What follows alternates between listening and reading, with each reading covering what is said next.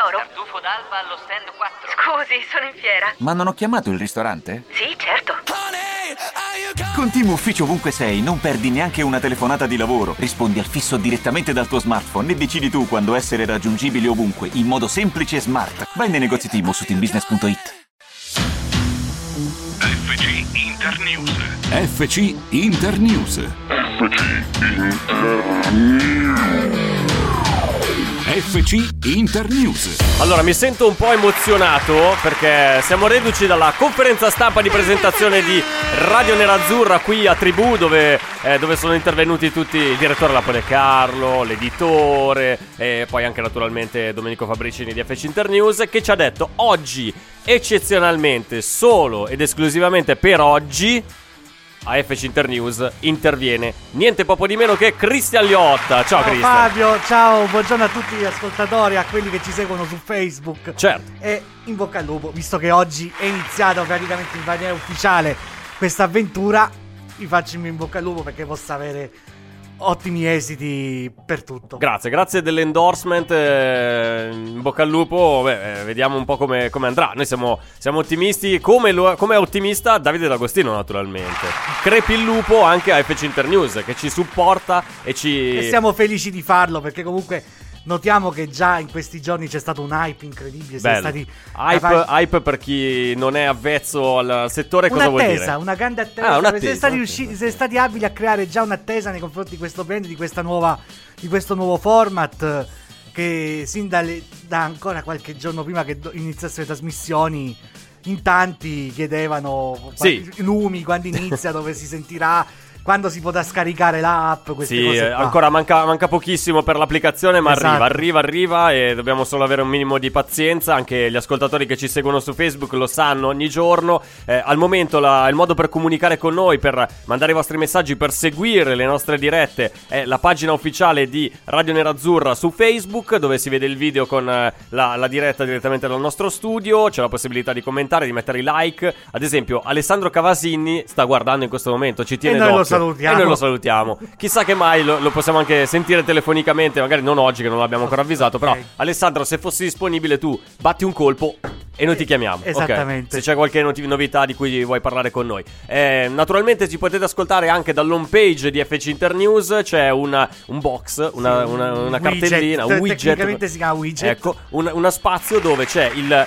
tasto play, quello tradizionale, Esatto. quello che c'era anche sugli stereo, sui Walkman, quello a forma di triangolo messo in orizzontale. Da lì eh, vi rimanda alla pagina Spreaker dove potete sentire anche le canzoni che trasmettiamo durante la diretta di Radio Nerazzurra. Invece su Facebook questa possibilità non c'è, ma perché è Facebook che non vuole, non perché noi non vogliamo farvi sentire le canzoni. Se volete sentire proprio integralmente questo bellissimo eh, programmino che si chiama FC Internews su Radio Nerazzurra, andate su Spreaker, c'è anche l'applicazione che potete scaricare sullo smartphone di Spreaker, eh.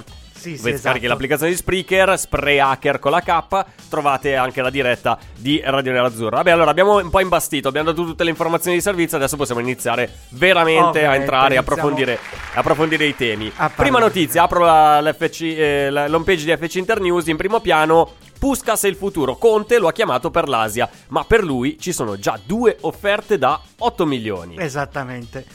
Puskas è un po' l'uomo del momento in casa Mm. Inter perché comunque reduce sì da un bel europeo under 21 dove è stato dei protagonisti della rivelazione Romania è stato un po' richiamato in fretta e furia dalle ferie diciamo così perché è successo che l'Inter si è presentata e ritira a Lugano praticamente senza attaccanti Certo. nel senso domenica l'amichevole hanno giocata due ragazzi Longo che è un po' Un cavallo di ritorno, Esatto. ma che è costante. Ogni Sì, estate esatto. Longo ritorna alla Pinetina, fa gli allenamenti e poi se ne va. Un po' un giramondo Eh. che torna e poi rimette un po' di cose a posto e poi va un po' in giro per l'Europa. Negli ultimi tempi è stato soprattutto in, In Spagna, Spagna. sì, sì, certo. E poi davanti c'era eh, Sebastiano Esposito, la grande promessa della primavera, un ragazzo del 2002 che vabbè, ha giocato tutti i 90 minuti per Eh una sì. vabbè, questione di freschezza praticamente rispetto al resto del gruppo che magari ha sentito un po' il carico di elementi, ma forse anche per scelta tecnica, visto Ah, che quel- comunque Quello sì. Poi è c'è, la Fac- penuria di attaccanti. eh sì, c'è anche Facundo Colidio. che però non stava molto bene, non era neanche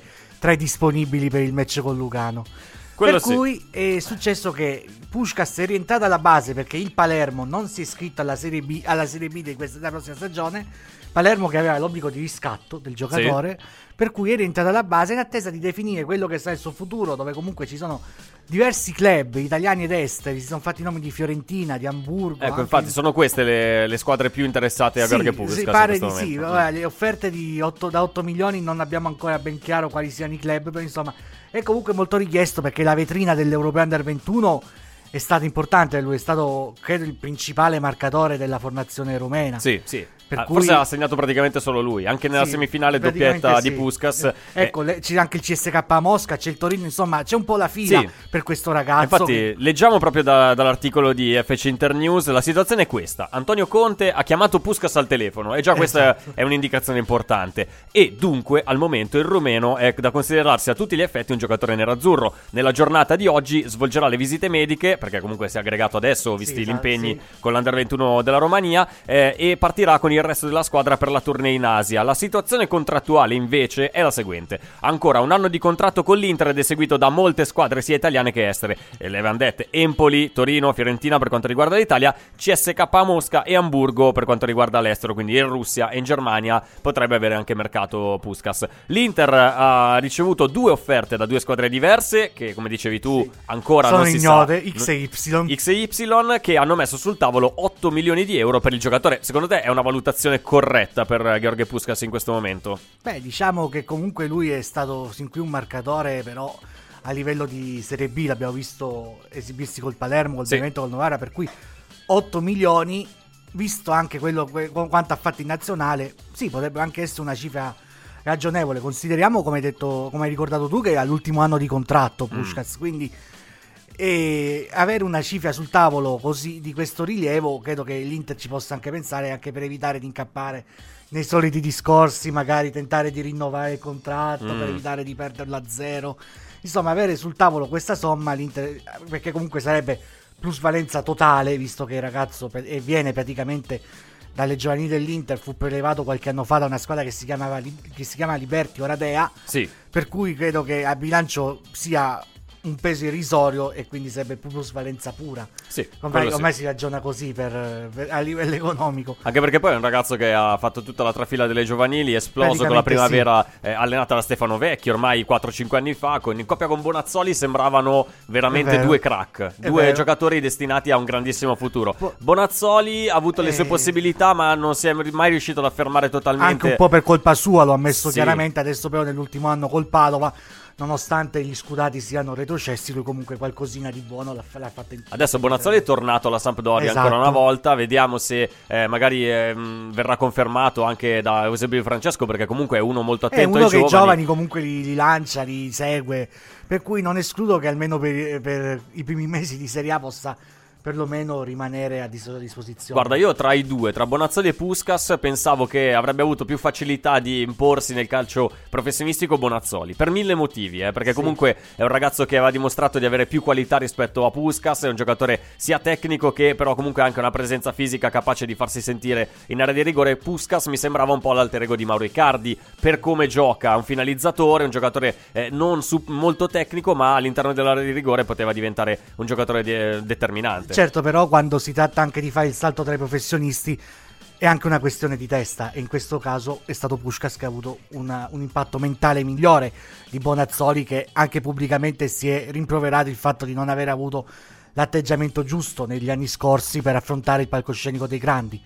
Adesso Pushkas, io ti dico la verità, mi sono anche un po' incuriosito, dopo- mi sono posto la domanda, perché non provarlo? Perché Eh, non- anche solo per quest'estate, comunque, fargli vedere a Conte, fargli, dargli l'opportunità di dimostrargli, Mm. di dimostrare davanti agli occhi dell'allenatore le sue qualità, perché comunque è un giocatore su quale l'Inter ha puntato parecchio. E quindi penso ora che sia giusto, al di là di quelle polemiche che stanno sorgendo sul fatto che ancora l'Inter non ha uno straccio di attacco Di titolare, titolare, certo. Ecco, ecco, magari la tournée americana può essere uno cinese, scusa, perché sono Eh, condizionato dal fatto che l'ICC è di base prettamente statunitense e la Cina diciamo che è una costola. Comunque l'ICC potrebbe essere a suo modo una vetrina importante per il ragazzo. Beh, sta a lui giocarsi le sue Esatto, carte perché comunque esatto. la situazione è favorevole. Davanti non ha praticamente nessuno e quindi avrebbe anche Certo. la possibilità di mettersi in mostra di fronte agli occhi di Antonio Conte. Che secondo me. comunque per lui l'ICC non credo che sia una, Una questione di vita o di eh. mo- No, ma certo. nemmeno una questione di vita di morte. Io mi ricordo qualche anno fa quando l'Inter batté la sua Juve calci di rigore in America, Sì, sì. in conferenza stampa arrivò a dire vabbè, quando avrò l'indicazione di vincere l'International Champions Cup mi preparerò apposta per vincere l'International Champions Certo. Cup. Credo che in questi anni la sua, diciamo, la sua indole, la, la sua predisposizione non credo sia cambiata tantissimo, per cui userà questo torneo non solo per misurare anche a livello mentale quello che è l'atteggiamento dell'Inter nei confronti del- di grandi squadre di calibro internazionali come possono essere il Manchester piuttosto che Il Paris Saint-Germain. o il Tottenham. Mm. La Juve aveva anche modo di vederla anche in campionato, per cui ecco, questo è, diciamo, è l'ultimo test. Diciamo In che, mh, visto che non ci sono più le, le storiche competizioni estive come penso al trofeo team, Il Birra la- Moretti. Dove si giocava praticamente o Inter Milan Juve, poi ogni tanto è entrato anche il Napoli a far parte di questo l'Udinese in via del tutto eccezionale. Non essendoci più questi tornei che vedono le grandi squadre italiane eh, che hanno la possibilità di, eh, di sfron- di scontrarsi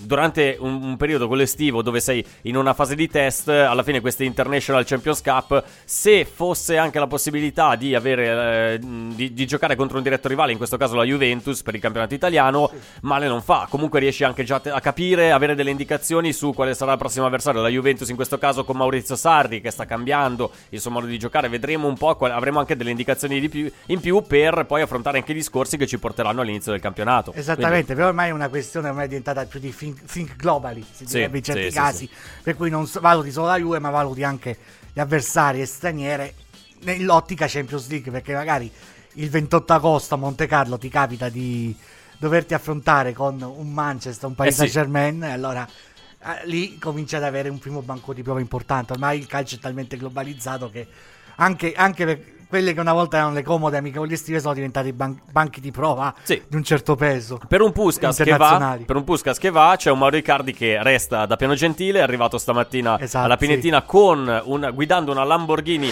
nerazzurra. La stessa con la quale non si capisco presentò- questa, questa tua presa di posizione D'Agostino con, con il temporale perché comunque secondo me è un gesto che ha un suo, un suo valore simbolico. Presentarsi, va bene che quella è la sua macchina d'ordinanza, tra virgolette, però comunque ripresentarsi con una macchina nerazzurra al centro sportivo dell'Inter ribadisce quanto ha comunicato Mauro Icardi in tutti questi mesi. L'unica cosa che ha detto è io voglio restare all'Inter. Sì, punto. ma questi messaggi subliminali un Eh. po', vabbè.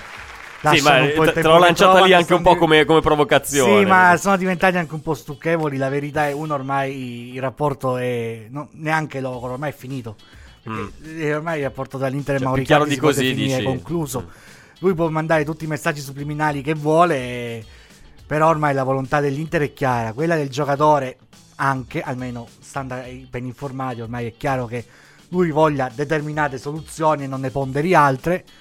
Rimane il fatto che La l'Inter ha- determinata so- soluzione sarebbe letta tra le La righe la Juventus. la Juventus, punto. anche se l'Inter preferirebbe altri lidi, detto Federico Per mille Napoli. motivi, eh. Esatto. Ma scusa, ma la società non potrebbe di fronte a questa situazione impuntarsi e dire "Oh, io ti vendo, va bene, a tutti tranne che alla Juventus, piuttosto al Napoli, anche se è una diretta concorrente, ma non alla Juventus". Cioè la, la società non ha un minimo di peso specifico nella decisione di dove mandare il proprio calciatore oppure è tutto in mano di Mauro Icardi e deve decidere solo lui, alla società resta solo da contrattare sul prezzo. Beh, ormai nel calcio di oggi questi discorsi sono, diventati sempre più spinosi. Si parla sempre di volontà del giocatore come ultima discriminante per, eh, per stabilire il suo destino. Ecco, la società ha ancora un suo potere legato Mm. al fatto di avere un contratto fino al 2021, però i primi scherzi sono nati dal- dalle trattative per il prolungamento di quest'ultimo che si sono un po' arenate di fronte a determinate de- condizioni, determinate scelte che hanno fatto sì che si arrivasse alla precipitazione degli eventi nei quali comunque secondo me ognuno ha la sua percentuale di colpe. Poi per quanto riguarda sempre il discorso degli attaccanti, ci scrive anche Lorenzo e ci dice sì, Puskas va bene, come, tar- come quarto attaccante potrebbe tornare utile. È Sì, vero, sì, sì. Un, una- un rincalzo comunque serve. Anche l'anno scorso l'Inter, quando ha avuto Mauro Icardi fuori e diversi problemi fisici davanti, c'è stato un momento in cui veramente non sapevi chi schierare. Si giocava Esatto. con Politano, che era Eh, una sorta eh, di falso 9. Esatto, e adesso Politano però rientra nell'organico di Conte come attaccante, secondo me. Ormai è, chia- cioè, è chiaro che l'idea di Conte è quella di usare Pronto? Osteria tesoro? Tartufo d'alba allo stand 4. Scusi, sono in fiera. Ma non ho chiamato il ristorante? Sì, certo. Con Team Ufficio ovunque sei, non perdi neanche una telefonata di lavoro. Rispondi al fisso direttamente dal tuo smartphone e decidi tu quando essere raggiungibile ovunque, in modo semplice e smart. Vai nei negozi Team o su teambusiness.it. E Politano come punta di movimento, seconda punta in appoggio all'attaccante di riferimento che dovrebbe essere Lukaku piuttosto che Geco o Lautaro Martinez, perché comunque ricordiamoci che un Martinez ha caratteristiche più da prima punta alla Sergio Chero. Sì, Questo- sì. questo- Cioè, un giocatore non fisicamente prestante, ma comunque capace in area di rigore di farsi Esatto, rispettare. che comunque di riferimento lì negli ultimi 16 metri. Puskas sì, tornerebbe eventualmente comodo anche per una questione di liste UEFA. Sì, quello sì. Quindi comunque aiuterebbe nella composizione per- della- dell'organico per la Champions che quest'anno Deo grazias, finito il settlement agreement non dovevi più star lì a fare i Eh sì, giochini col infatti. bilancino, questo lo posso mettere, questo lo posso mettere perché non mi costa altrettanto. Insomma, devi fare tutte queste cose raffazzonate evitando di mettere determinati giocatori perché a bilancio pesano tanto e quindi insomma tutti questi calcoli che veramente fanno andare letteralmente di volte partire il cervello una volta. Ti manda un po' in confusione, Esatto, ora diciamo, che la rosa questo. può essere di 25 puoi permetterti anche di ragionare sul fatto di avere degli elementi che ti possono comunque tornare comodi e, com- e come dei rincalzi Mm. presi direttamente dalle liste famose A e B. Poi ci scrive Marco, ci chiede novità su Lukaku. Sì, novità di lui su Lukaku ce ne sono, ma dal fronte Manchester, perché ha parlato Solskjaer, ha detto chiaramente, eh, noi, eh, in, in risposta a un giornalista che gli ha chiesto appunto della situazione di Lukaku, se nel momento in cui dovesse iniziare il campionato Lukaku fosse ancora all'interno del Manchester United, sono sicuro che sarebbe comunque felice di far parte di questo progetto. Beh, ovviamente le classiche parole di circostanza. Solskjaer, anche dopo la partita col Perth, aveva, aveva rimandato ogni discorso a inizio stagione praticamente perché comunque in Inghilterra poi si inizia prima il campionato. Quindi, Sì. e, e quindi il Manchester ha più fretta dell'Inter volendo perché eventualmente dovrebbe cercare un sostituto in- in- nel minor tempo possibile. Beh, però non mi sembra che abbiano l'acqua alla gola. Cioè, comunque, No. davanti Lukaku non ha giocato t- tanto l'anno scorso. Hanno delle soluzioni Sì, alternative. esatto. Poi ovviamente i fondi non gli mancano. Hanno speso una barca di soldi per, per Megare, se non ricordo male. Sì, Maguire, esatto, sì, un sì, difensore. Difensori che sono diventati la nuova frontiera del mercato pazzerello di questo, di in Europa soprattutto. Eh. Senza, la- tralasciando anche Delict, Van Dijk secondo me ha aperto una strada, diciamo, importante su questo fronte. Eh, ti ricordi quando comunque si parlava dell'acquisto di Van Dyke da parte del, del Liverpool? Tutti Esatto, a come una follia. Ah, 80 milioni per Van Dyke, siete fuori di testa. Intanto, Intanto con- Van Dijk si è portato Eh. una Coppa dei Camp- da Champions League da protagonista. ha portato il- comunque, cioè, ha fa- ha fatto parte della squadra che è arrivata in finale contro il Real Madrid l- Esatto, l'anno scorso. esatto. Che senza Carius probabilmente avrebbe avuto anche più possibilità di giocarsela. Adesso ne parliamo col senno di poi. però, comunque, eh, se, se Carius non avesse fatto quelle due papere colossali che hanno portato i gol del Real Madrid, Eh. probabilmente magari il, Liverpool avrebbe ritirato su due Champions League in due anni dopo l'acquisto di un giocatore come Van Dyke pagato a peso d'oro, ma che comunque ha eh, sistemato la difesa. Poi aggiungici Allison nello scorso eh, Eh, mercato Alisson estivo, che anche fortissimo. lì eh, si è stati spesi dei bei soldi. Forse non mi ricordo se è stato il record per il portiere più pagato, Sì, ma mi di sì, mi vicino. sì. Perché poi dopo c'è stato un altro. C'è stato un altro acquisto, quello di Kepa Kepa. da parte del Chelsea, dall'Atletic Bilbao, che è riuscito eh, comunque a superare questo ennesimo record. Eh, noi ci fermiamo un attimo, tempo di ascoltare una canzone, poi vedo che stanno arrivando tante domande da parte dei nostri ascoltatori. Dove le potete fare queste domande? Naturalmente sulla diretta Facebook, sulla pagina ufficiale di Radio Nerazzurra con Cristian Liotta, FC Internews. Torniamo tra pochissimo. FC Internews. Questa è Radio Nerazzurra. Radio Nerazzurra. Amala, Seguila. sentila.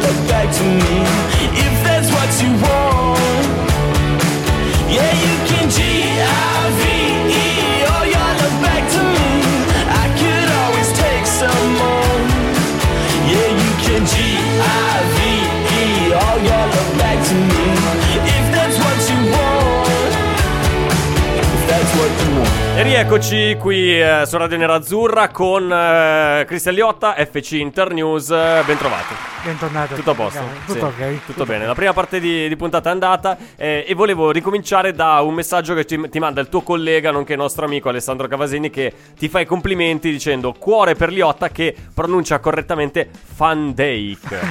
Ehi, Ma caro. tu ti sei studiato proprio le pro- sei uno di quelli che sta lì e studia le pronunce corrette dei calciatori. Sì, perché d'altronde sono tormentato, diciamo, dal collega Cavasini, che è uno molto puntiglioso, che è uno che ci tiene a queste cose. No, ma è giusto, quindi ho Sì, imparato sì, qualcosa ovvio. anch'io oggi. Io ho sempre detto Van Perché se- Dyke. esatto, Eh. anche dovrebbe essere per esempio De Frey. De Frey, eh. L'olandese il- non vero, è- ha è una pronuncia diversa dal tedesco, nonostante siano molto simili come lingue. Se in tedesco sarebbe De Frey, Sì. in olandese diventa De Frey. Si pronuncia E anziché A. Mm. Per cui, ecco, su queste Bisogna fare differenze- attenzione. Esatto, ci, ci prestiamo molta attenzione su queste cose. Ad poi- esempio, c'è chi sbaglia ancora Sì. a dire Lazzaro, invece il nome del nuovo giocatore Lazzaro. è Lazaro. Quindi accento sulla seconda. Sulla seconda Ok, è facile, non è, non è difficile. si direbbe Valentin, da quanto ho capito. Valentin Lazzaro. Ok, quindi allora- Almeno in Germania lo pronunciano così. A tutti i nostri ascoltatori lanciamo un appello. Mi raccomando, se andate all'Inter Store a comprare la maglia nuova dell'Inter, del nuovo acquisto che vi piace di più, e in questo caso potrebbe essere per qualcuno di voi Lazzaro. Lazzaro, Se voi andate e chiedete ai commessi, voglio una maglia di Lazzaro, non ve la danno. No, non ve la danno, vi correggeranno. Adesso abbiamo adesso diamo il diktat ai commessi di Galleria Passerella.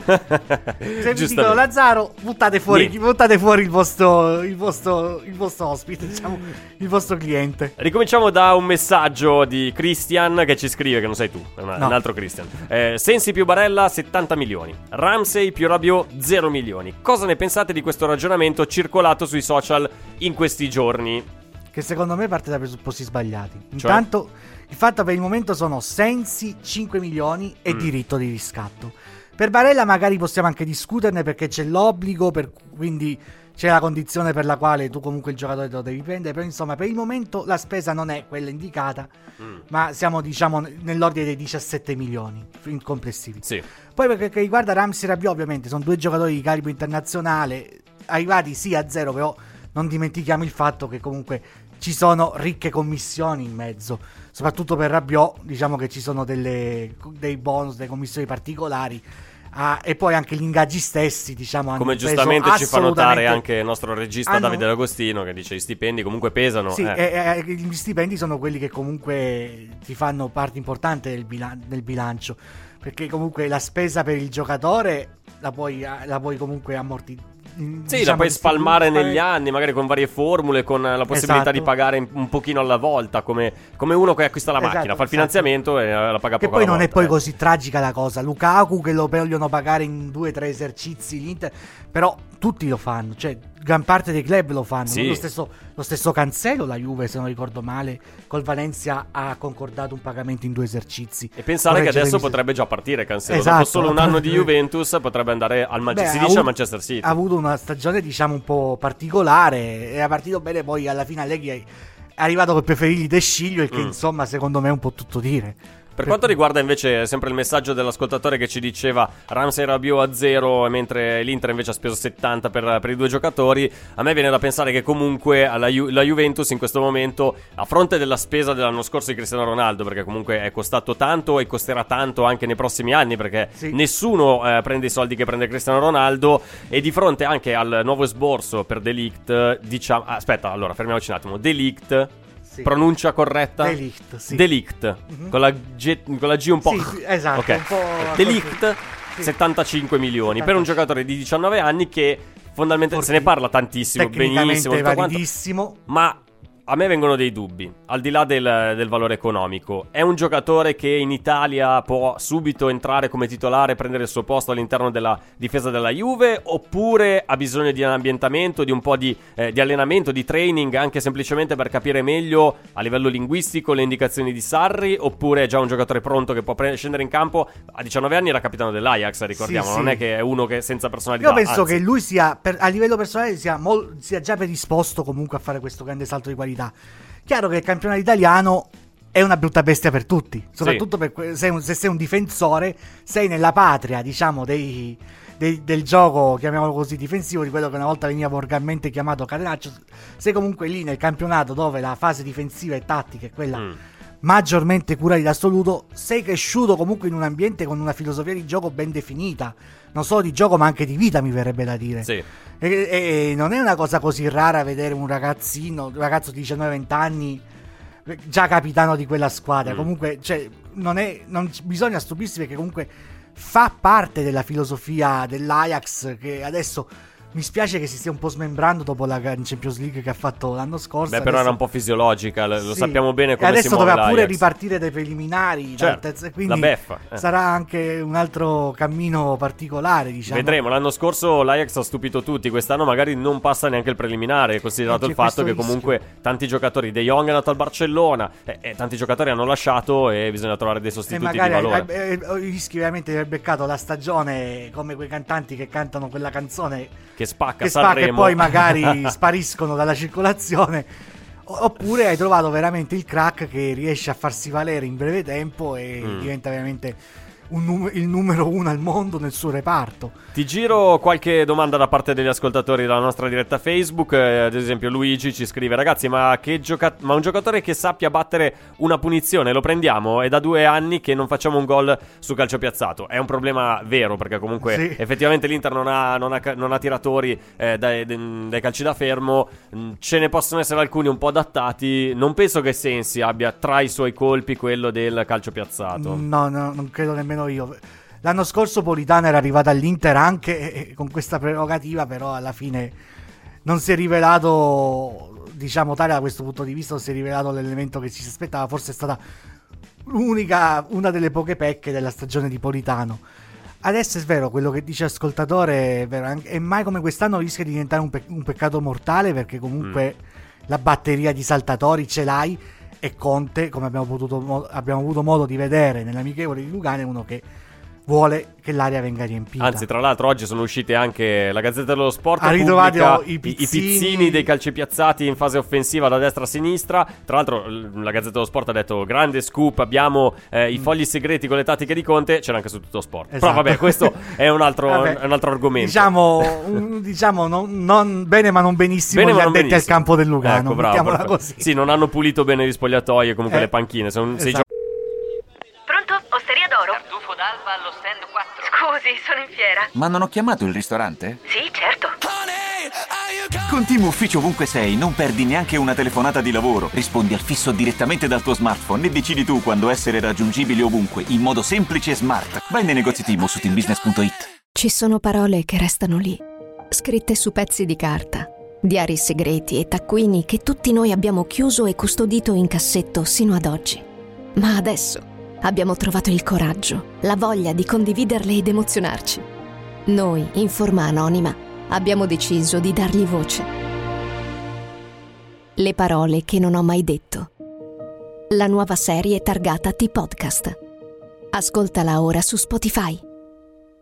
Giornalisti hanno Non hanno lì. trovato i giapponesi, i giocatori giapponesi. vedi. Ricorda il mondiale di Sì, Russia? che che tutto. pulivano tutti gli spogliatoi. Ma recentemente anche in un'altra occasione, sì, non mi ricordo, eh, mi pare l'europeo. gli spagnoli, non, non ricordo bene. No, no, era sempre la nazionale giapponese. Però vabbè, Allora, non mi ricordo. under 17, Forse no, aspetta, il mondiale femminile. Il Mondiale mondiale femminile, femminile, che ok. c'era il Giappone. Quindi anche le, le ragazze del Giappone hanno, eh, si sono comportate in modo civilissimo, come, Esatto. come siamo abituati a vedere in, in- in questi- in queste situazioni. Eh, invece, per quanto riguarda eh, il centrocampista, ci chiedono un centrocampista eh, di qualità. Mm, Eh. Ci sono novità per eh, dei nomi, delle, delle suggestioni? Perché poi siamo nella- nell'era delle suggestioni. eh, Comunque, stiamo parlando di giocatori che vengono accostati all'Inter, ce ne sono centinaia ogni, ogni estate. Esatto. Eh, I nomi che circolano posso- vanno dal Rakitic al Modric. eh, al. Milinkovic Savic, restiamo Allora, sempre nell'area balcanica. I primi però- due li puoi Mm. anche tagliare, Sì. secondo me.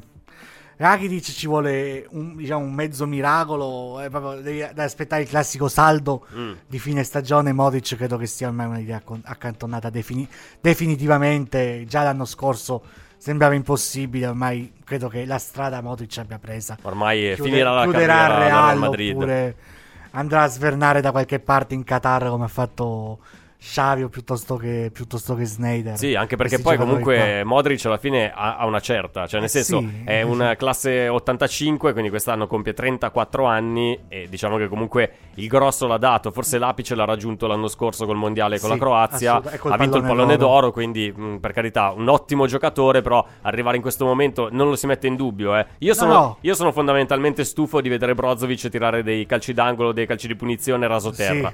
Quindi se Io- dovesse arrivare qualcuno che riesce a mettere la palla decentemente in mezzo, non sarà Guarda, io, io, guarda, so- io li bandirei per leggi i corner corti. Ti dico No, no, ma io dico proprio errati. Cioè, quanti, Sì, a- quanti, quanti angoli ha sbaglia- sbagliato sì, eh, Brozovic che ha tirato eh, sul primo palo alto così? L'impostazione di Eh. fare il corner corto ti porta anche, secondo me, a, sbaglia- a sbagliare quello potenzialmente lungo. Perché comunque, sì, ti ripeto, l'Inter ha una batteria di saltatori. Mm. Già l'aveva l'anno scorso, ris- rischia di averla ancora più importante quest'anno. Eh sì, con l'arrivo di Godin, Godin, Godin, comunque dà il suo eh, contributo stesso- davanti. eh, eh. Esatto, anche altri due marcantoni come potrebbero essere Lukaku e Dzeko. Ci ha vinto una liga Godin con un colpo di testa Esatto, al Camp Nou esatto, contro il col Barcellona. il quindi gol del, il gol del campionato. Diciamo che il suo- una delle sue qualità è proprio quella del gioco aereo. Intanto sta, Attenzione, arrivano ospiti. sta entrando in studio eh, anche in modo abbastanza piratesco Fabrizio Biasin.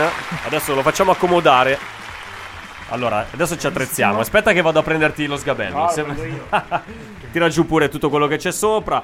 Benvenuto Fabrizio Biasin direttamente dalla conferenza stampa di presentazione di Radio Nerazzurra e quindi fresco di, di debutto in questa nuova realtà, anche se sei stato qua con noi settimana scorsa, ma settimana scorsa erano più che altro prove tecniche di trasmissione. Mi senti Fabrizio? Sì? Ci sei? Perfetto, Ok, perfetto. perfetto, Con la cartellina, va che, va che professionalità. Allora, stavamo affrontando alcuni, alcuni temi, ad esempio eh, questo centrocampista di qualità che all'Inter eh, manca e che abbiamo già eh, escluso alcuni, alcuni nomi tipo Rakitic, Modric, Allora. eccetera, eccetera, compagnia cantante. Tu sogneresti chi? Allora, partiamo male, nel, sen- nel senso che eh, l'esordio post conferenza su Radio Nerazzurra, eh, io vi dico le cose come stanno, poi Sì. magari non, pi- non piaceranno, però da, da quello che ho saputo, che so, che so io, cioè non, non c'è in mente di andare a prendere eh, un ulteriore centrocampista, eh, men che meno di primissima fascia, a meno che non parta qualcun altro, qualche altro centrocampista. Eh, questo- chi è che può partire in questo momento dall'Inter? Cioè, Eh. chi è che ha mercato tra i centrocampisti dico, dell'Inter? Non lo so, però ripeto, questo è quello che ho eh, raccolto io. Cioè, se non parte eh, nessuno, non si andrà a prendere un altro centrocampista. So che um, per molti è. Cioè, anch'io ho sempre detto e immaginato si andrà magari su un altro centrocampista di, di qualità, ma invece da questo punto di vista al momento l'Inter si ritiene al completo. Mm. Invece c'è, mm, eh, sto guardando dal- dall'home page di FC Internews, eh, la notizia in primo piano è Icardi un'ora e mezza da piano senza incrociare i compagni, Barella e Nengolani invece partono per l'Asia. Stamattina l'abbiamo detto, Mauro Icardi è arrivato da solo alla, alla Pinetina ad allenarsi come previsto da da, eh, dal momento in cui è stato allontanato dal ritiro, comunque è stata presa questa decisione in comune accordo con la società. Eh, stamattina si è allenato da solo, è stato un'ora e mezza in campo. E mh, tu come, come la vedi questa situazione? Alla fine lui sta vivendo questa, eh, questa storia da separato in casa, ma eh, per quanto si trascinerà? Eh, questa è una domanda senza risposta, nel senso che da tanto tempo ragioniamo su eh, Icardi e l'Inter come due cose separate Mm. e quindi il- l'ideale sarebbe trovare una soluzione eh, il meno dannosa possibile, ehm, però mi sembra che la storia sia ancora abbastanza lunga, nel senso che eh, da una parte la società si è, si è espressa in maniera abbastanza chiara rispetto alla, alla- alla sua posizione sui Icardi, dall'altra però il giocatore eh, è ancora fermo rispetto alle sue convinzioni, non, non accetta destinazioni che non, siano, che non siano l'Inter. E quindi insomma vedremo. C'è ancora un mese, quasi, anzi due mesi di, di- di trattative. La cosa secondo me che eh, bisognerebbe riuscire a fare è, è, mh, risolvere il problema in fretta e possibilmente nella maniera meno mh, fastidiosa per tutti. Meno traumatica, Cioè, diciamo. vabbè, allora, Mm. traduciamo. Secondo Sì. me darlo alla Juve è una cavolata, però... Però, ripeto, non è semplice perché in questo momento... Non ci sono grosse alternative. Ma anche perché lui alla fine non si vuole spostare neanche geograficamente da questa zona. Immagino che Torino sia anche più comodo a livello familiare Ma gestirlo. In questo momento per lui eh, Torino, Napoli, l'Alaska o l'Antartide sono la stessa cosa in questo Ah. momento, nel senso che non prende in considerazione niente in questo specifico momento. E dopodiché vedremo cosa accadrà perché, ripeto, immaginarlo qua fe- che, che guarda gli altri... eh, Fa un danno a se stesso perché comunque si... Fa un danno a se stesso perché comunque non giochi per due anni e, e sarebbe abbastanza ridicolo. E comunque sarebbe una presenza abbastanza fastidiosa nel senso che eh, comunque sia tu eh, parti con la tua stagione non si spera sempre che le cose vadano bene ma metti Mm. caso che eh, inizi e il, il Lukaku di turno se arriverà magari gioca male una partita e come qualcuno che arriva a rompere le balle lo- ci sarà sempre Ma quello sempre, perché alla fine il tifoso è fatto così. eh, si osannano i nomi prima che di vederli in campo, poi magari questi disattendono le, eh, le- le premesse, e allora si, si- si riparte da punto a capo. Eh, Biasina, hai notizie dell'ultima offerta del Manchester, al Manchester United 60 67 più 15 di bonus? Sì, allora, ehm, diciamo che la, la- la cosa più importante è la posizione del Manchester, no? che è di 85. Sì. E non scende. No. Quindi il- diciamo che in questo momento il Manchester addirittura, anzi a livello di comunicazione, ti dice noi non abbiamo nessuna offerta per il giocatore, come Mm. a dire non prendiamo neanche in considerazione eh, offerte che non siano quella che abbiamo in testa noi. Poi il, il dato di fatto è che loro sanno perfettamente che con il giocatore non si può eh, fare un totale braccio di ferro perché comunque sia lui ha già espresso la sua volontà. Mm. E allora l'Inter prova a tirare un po' il prezzo. Non è semplice perché un conto è trattare eh, con delle realtà più semplici, un Eh conto sì. è trattare con un club come il Manchester che è probabilmente il più ricco al mondo Sì, infatti. e se ne frega altamente delle tue necessità. Se lui vuole tot, tu gli devi È dare anche il più tosto del mondo, secondo Eh, me, a eh. livello di trattative di mercato. Ricordiamoci come c'è- l'Inter ha sbattuto più volte contro un muro quando si è trattato di trattare, scusate il gioco di parole con lo United. Il caso più eclatante è stato quello di Perisic. Mm. che lo Infatti- United lo voleva a determinate condizioni e non, e non scendeva non- a, a compromessi. Infatti in origine si è provato anche a rimettere eh, in mezzo Perisic diciamo per cercare di alleggerire un po' il costo del cartellino di, di Lukaku però in questo momento sembra che il Manchester non sia interessato e, e di conseguenza insomma è tutto abbastanza Anche complicato. perché lo, lo voleva Mourinho Perisic, era, era una richiesta espressa di Mourinho, non essendoci più Mourinho, di Perisic che se ne fa il Manchester Esatto. United e questo il è norvegese non, non è interessato Solskjaer che tra l'altro Solskjaer. oggi ha, ri- ha rimesso in gruppo Lukaku che ha partecipato da ieri. da ieri, eh, ha, ri- ha partecipato agli allenamenti in Uè, vista- ciao Lukaku vieni qua va dai che... Già che sei lì, cioè, visto- Dai, dai. vieni con noi a giocare. Vieni qua, Visto che- partitina. Mi hanno detto che vale 85 milioni Però Vieni accadono qua. tutte quelle voci che dicevano: Ah, Lukaku sta facendo finta di essere malato, non si sta No. allenando perché ha voglia di andarsene via. A me non dà l'impressione. Non, è- non- non credo che sia Eh. quel giocatore di quel tipo, Allora, anzi. di- diciamo che eh, non siamo ai livelli di Cardi, cioè eh, Mm. mentre per i Cardi è impossibile ragionare su un, eh, definiamolo, ripescaggio, in, Sì. in qualunque caso, dalle altre parti ci sono situazioni diverse, non so, penso a Higuain e la Juve, no? tutti Mm. sanno che Higuain non farà parte della rosa della Juventus. eh, perché la Juve ha necessità di trovare una soluzione su, su Higuain. Se per sbaglio alla fine non la trovano, perché succede qualunque cosa, non lo Mm. so.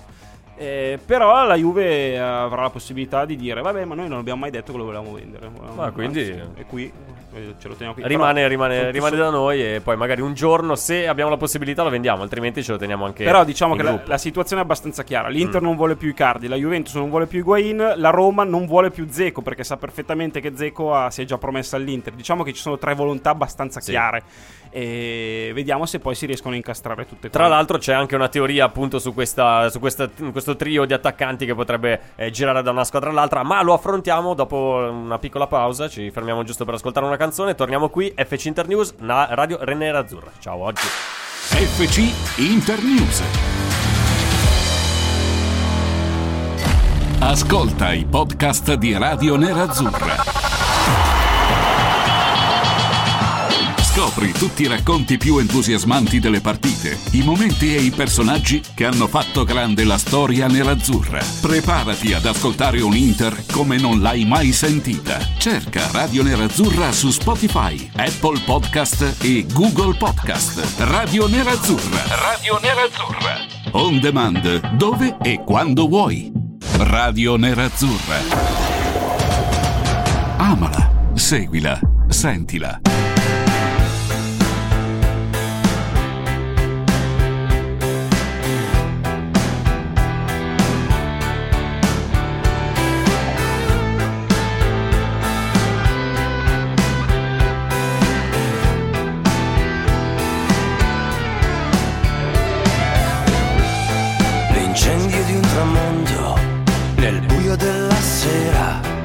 La luce dei lampioni su queste strade di cera, guidando verso nord in un lunedì da cani, comete di ricordi ad indicare il mio domani.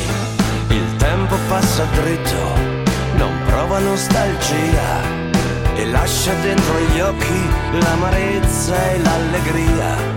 Generazioni in ciclo con le loro convinzioni che mescolano i sogni a una manciata di canzoni. La vita è un uragano che ci strappa le vele, un'autostrada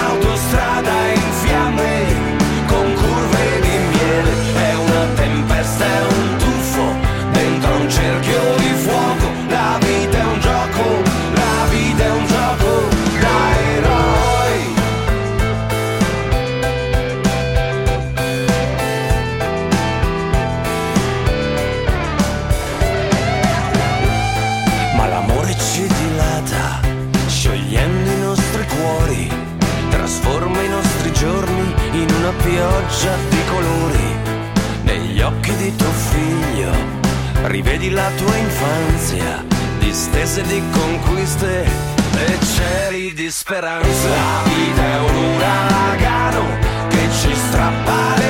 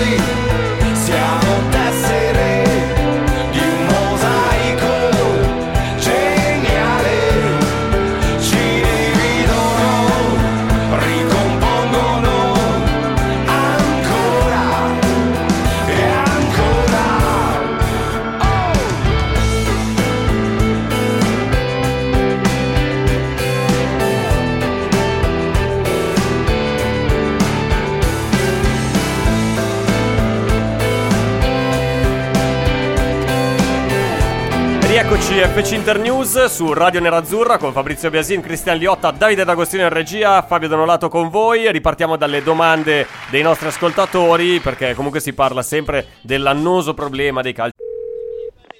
Osteria d'oro? Tartufo d'alba allo stand 4. Scusi, sono in fiera. Ma non ho chiamato il ristorante? Sì, certo. Con Team Ufficio ovunque sei, non perdi neanche una telefonata di lavoro. Rispondi al fisso direttamente dal tuo smartphone e decidi tu quando essere raggiungibile ovunque, in modo semplice e smart. Vai nei negozi Team o su teambusiness.it. Ci sono parole che restano lì, scritte su pezzi di carta, diari segreti e taccuini che tutti noi abbiamo chiuso e custodito in cassetto sino ad oggi.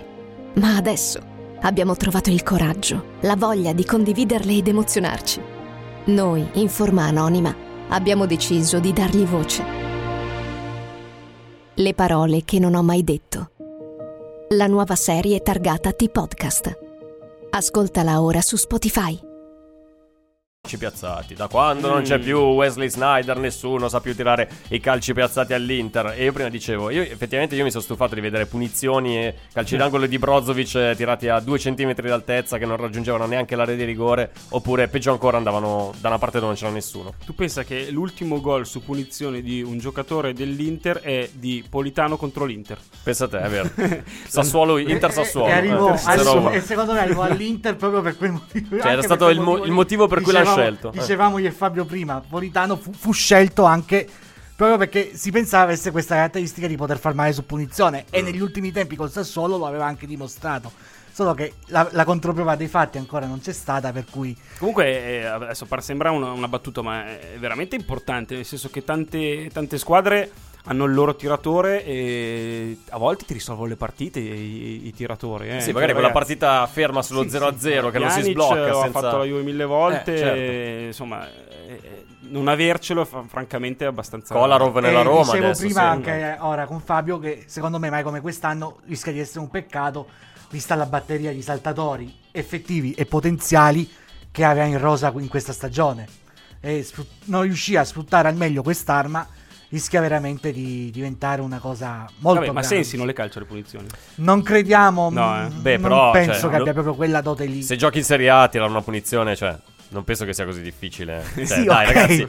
Cioè, Però metterla in mezzo si diceva l'avrebbe fa- la- lo, potesse- lo poteva fare anche Candreva. Però, beh, eh, Candreva, boh. Cioè, vediamo magari Lazaro, vediamo Lazaro quello che Se con- Candreva gioca con i tiri da, da fuori di potenza, magari eh, punizioni a due, ci potrebbe anche evitando di danneggiare fisicamente degli steward. Vabbè, ok. Vabbè, dai, Ma dai, perché sei così prevenuto nei confronti di No, Candreva? no, no, anzi, no, anzi, anzi, hai visto col nuovo look, anzi, secondo me sta pure bene, mi sembra molto anche ringiovanito. Secondo me sarà una delle sorprese. Con Antonio Ah, Conte me lo auguro. Lo io, rispolvera, io l'ho lo riprende. bene. Con Lugano l'ho visto bene. Eh, vedi. Il fatto di riuscire a coprire bene la sua fascia, mettere il piede sulla linea, come si dice in gergo, guadagnare il fondo, ecco.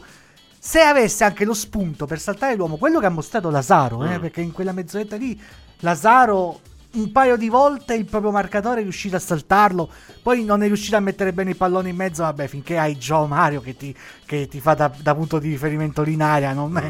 non puoi sperare nella grazia del, del dio palla, mettiamola così. Fabrizio, tu domenica cosa hai fatto? Hai guardato Wimbledon o Lugano Inter? Domenica ero sintonizzato, ci sono anche prove eh, sui vari social, Sì. ero sintonizzato su entrambe le, eh, gli eventi del, del domenicali. Schermo grande Lugano Inter, schermo piccolo Ma non meno importante. Djokovic Federer e poi ho, ho invertito a, a un certo punto perché Sì. mi, mi- mi sembrava che, che Ti stessi- mancherà di rispetto. No, che stessimo andando verso un evento epocale, effettivamente poi è stato un È evento stato epocale così. perché ragazzi, la partita che abbiamo visto domenica è credo una del- del- de- delle cose più belle a livello sportivo degli ultimi dieci anni. Parli di Lugano Inter, naturalmente. Sì, esatto. Eh beh, ragazzi, l'atta- l'attacco Esposito Longo Eh. è un evento epocale, a mio modo di vedere. Ma adesso la domanda è: ma, ma Pushkas? Sì. Ma come si veste Pushkas? Perché ha uno stile particolare, un modo tutto suo di vestire. Beh, non è l'unico, dai. Sì, non sì, è l'unico. Allora, Non teniamo, visto- teniamo conto che ha 23 Certo, anni il sì, ragazzo. Teniamo quindi- conto che abbiamo visto è- Dani Alves. Eh no, Sì. è tutto Ecco. normale, tutto, nel, tutto nella norma. Anche perché sfido te a 23 anni, cioè, di certo non ti a vestivi 23 così. anni ero eh, perennemente al ticcio, per cui Ah, quindi non ti ricordi nemmeno cosa ti mettevi. Avevo anche delle Eh. scusanti. Ah, ok, perfetto. No, comunque Puskas è stato aggregato al gruppo e sembra una delle poche certezze di questo momento, perché comunque arriva da un europeo under 21 dove ha fatto vedere che comunque il suo valore c'è. Sta a lui sì, cercare sì, di sì. giocarsi le carte. Sai mai che comunque uno spazio come eh, rimpiazzo, visto che Pinamonti è andato al Genoa, possa anche esserci la possibilità di essere il terzo, il quarto attaccante di quest'Inter. Vedremo Sì. se Antonio Conte lo terrà in considerazione. Assolutamente sì, poi però bisogna ragionare sul fatto che in questo momento non, non bisognerebbe parlare del terzo, quarto, quinto Eh no, attaccante, infatti. ma del primo e del secondo, perché Eh. eh, eh, sono quello che ha in testa Conte in questo momento, no? che giustamente prova- da, da questo punto di vista starà cercando di eh, forzare un po' la mano, Mm. cioè va bene tutto, è giusto trattare, è giusto limare i prezzi, questo e quell'altro.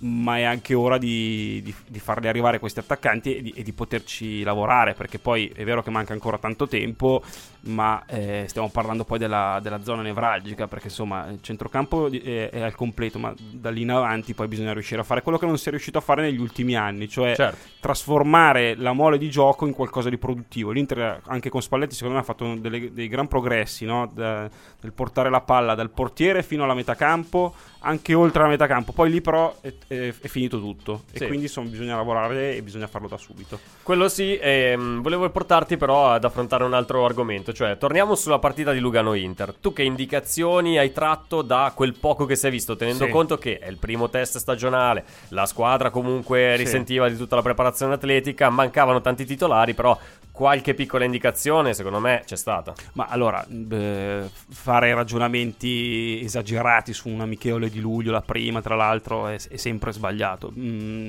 ci sono cose che si possono dire. La prima cosa che mi viene in mente è, eh, se avete notato, l'atteggiamento di Antonio Conte, che mi è sembrato quello di eh, una bestia arrabbiata a bordo campo, e se lo fa con il Lugano alla prima amichevole significa che siamo sulla buona strada da quel punto di vista, però non mi stupisce perché insomma è sempre stato così.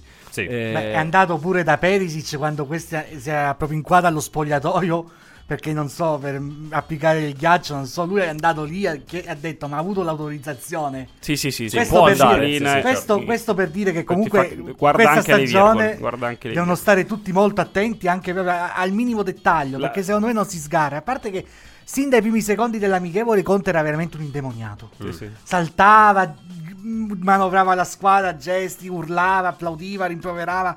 Ed era la prima amichevole stagionale. Mm. Pensa cosa gli aspetta. Questa cosa aspetta questi ragazzi durante l'anno. Da qualche anno fa c'era stata anche polemica sull'atteggiamento di Antonio Conte a bordo campo, era stato anche indicato da altri Eh. colleghi come un po' troppo casinato. Fumantino. Quando è diventato allenatore della nazionale le avevano chiesto per favore trattieniti un pochino, però la sua natura non No, si può fare figurati, niente, cioè dai. Oriale è uguale, eh, Eh, per cui infatti, vi ricordate Oriale arrabbiatissimo Eh, con Murigno quante, Eh. quanti show in Co- panchina. Comunque, l'altra cosa che ho notato è eh, insomma, il, il DNA di Brozovic che Mm. può eh, allenarsi, non allenarsi, eh, passare sette notti insonni, Sì. fare quello che vuole, ma lui quando è in campo corre sempre più degli altri. Sì. È impressionante, deve avere eh, insomma, delle cellule molto particolari perché anche in, in questa partita mi è sembrato quello fisicamente più pronto ed è e poi anche il giocatore che da questo punto di vista ci ha tenuto a galla l'anno scorso a centrocampo. Sì, eh. è quello un po' più continuo, eh, perché alla fine ha sempre Fisicamente, dato il suo. eh. fisicamente è veramente una spanna superiore, è un super atleta. Poi, eh, ripeto, ha bisogno che qualcuno gli dia anche una mano, Mm. perché sennò alla lunga anche lui non gliela fa.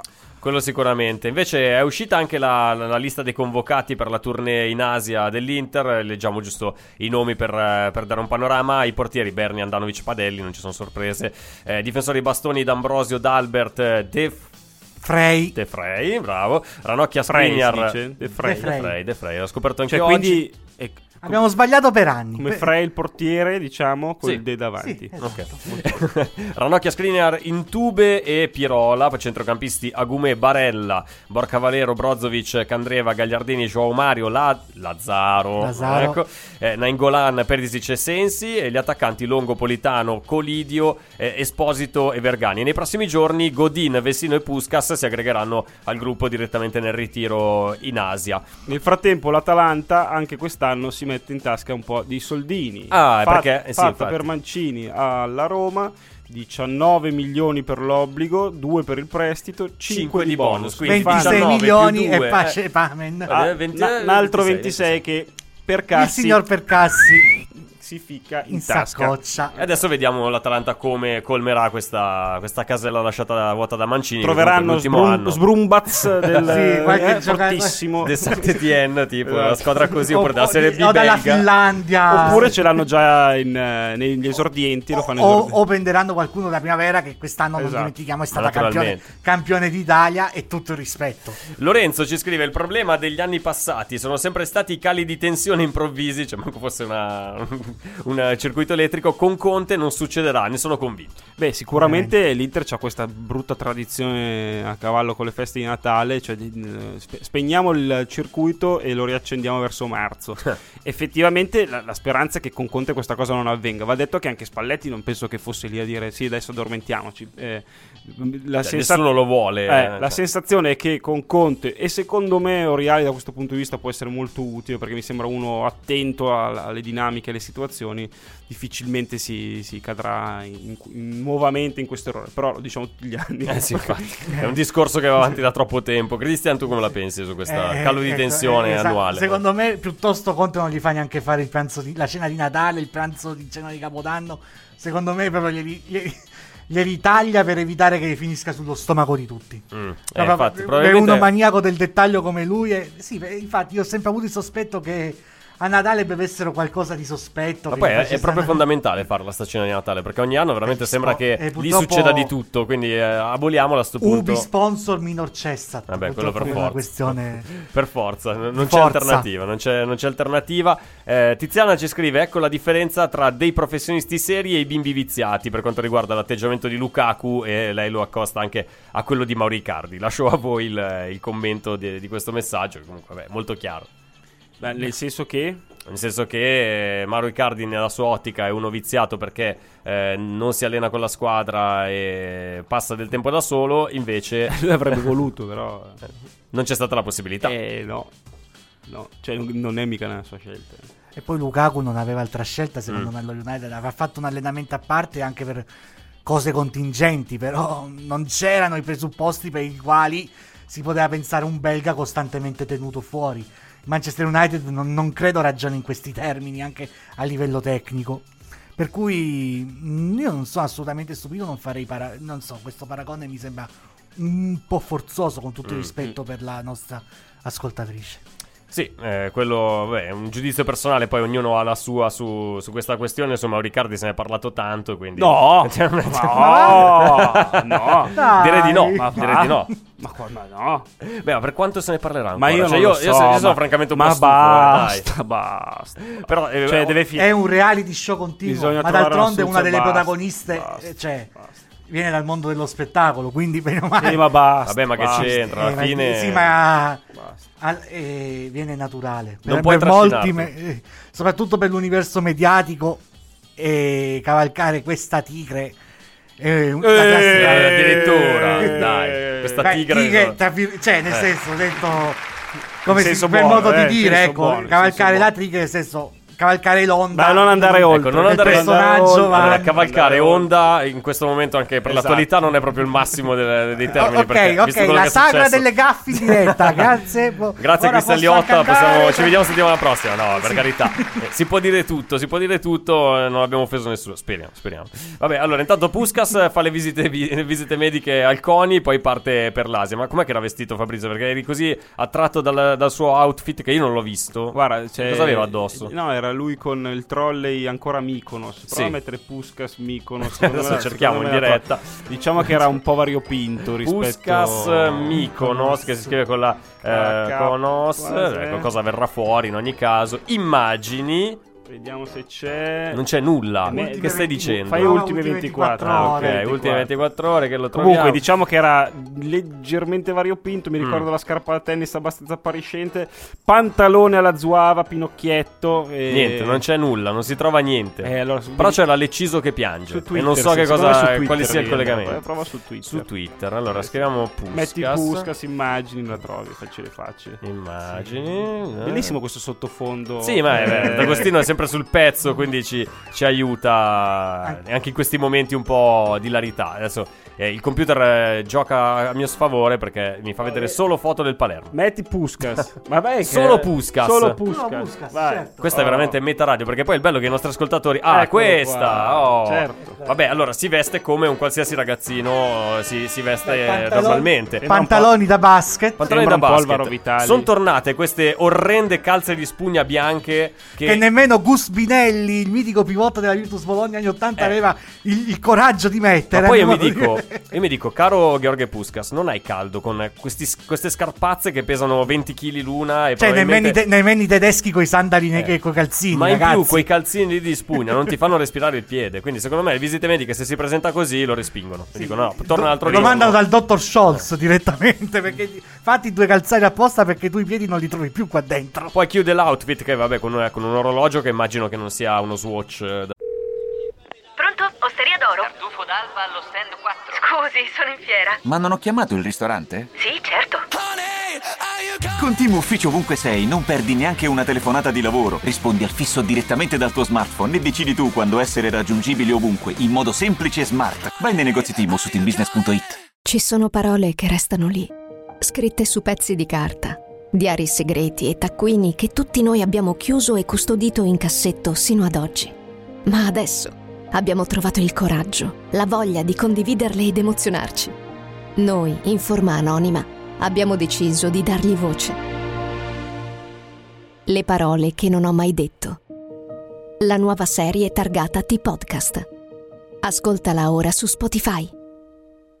No, eh, no. Una maglietta con eh, una- un disegno di due che si baciano. Immagino che siano due, personaggi della graphic Una specie di novel. bacio di Klimt un po' pop. Ecco, fumetti e un bellissimo cappellino arancione. Catenazza al collo. Catenazza al collo, sempre Cappellino sembra sponsor di una nota linea aerea low cost. Poi trolley eh, con borsetta, immagino della fidanzata, perché mi sembra molto, molto femminile, una borsa da spiaggia variopinta. Però potrebbe, ci- si intona anche nel- nell'assurdità di questo outfit, potrebbe anche starci. Ci sta. Ok, ci sta. va bene. Allora ci fermiamo. Andate a cercarvi queste foto di Puskas a Mykonos perché veramente merita eh, di essere vista la su- il suo outfit. Chissà mai che qualcuno di voi non possa farsi ispirare. Magari anche noi da domani inizieremo a vestirci come Puskas. Però avvisateci perché comunque è, un, un colpo non indifferente vedere un outfit così. Fabrizio, tu dire. resti qui o vai? Io adesso vi saluto, amici. Va bene, allora ti salutiamo anche noi. Grazie per la tua partecipazione a questa nuova puntata di FC Internews. Io e Christian rimaniamo qui. Ci sentiamo tra poco, sempre su Radio Nerazzurra. FC Internews.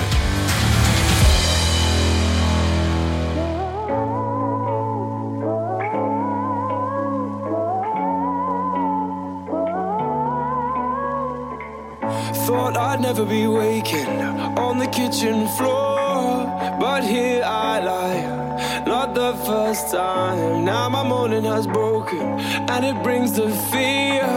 My mind's falling, falling. Then I feel my pulse quickening, but regrets can't change anything. Yeah, I feel my pulse quickening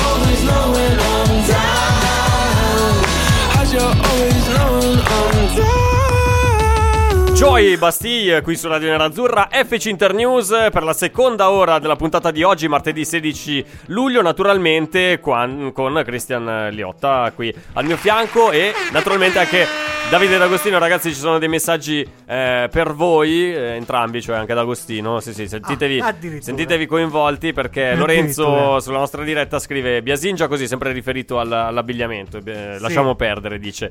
Eh, il signor Liotta è troppo serio e per fare una scelta giovanile d'abbigliamento. Quindi chiedono di svecchiare un po' il tuo outfit. Ah, ok. Prendi va- ispirazione da Puskas. E... Va bene, e vedrò. invece il DJ, che naturalmente non vedete perché è qua dietro il vetro nell'acquario, eh, eh, dice il DJ deve essere integerrimo e tutto d'un pezzo. Ma infatti, eh, Davide D'Agostino, quando arriva la mattina, lui è vestito normale, però si mette su il camice bianco come i tecnici dell'EIAR. Quando la Rai si chiamava EIAR, c'erano i Infatti, tecnici. da qualche parte qui ci deve essere una di quelle telecamere, sai, con i tre obiettivi. Sì, Ci- sì, certo, certo. No, ma lui va lì, attacca, portata lui. stacca i cavi. Naturalmente sempre con questo bel grembiule bianco che eh, va dalla Base testa ai in tema. piedi.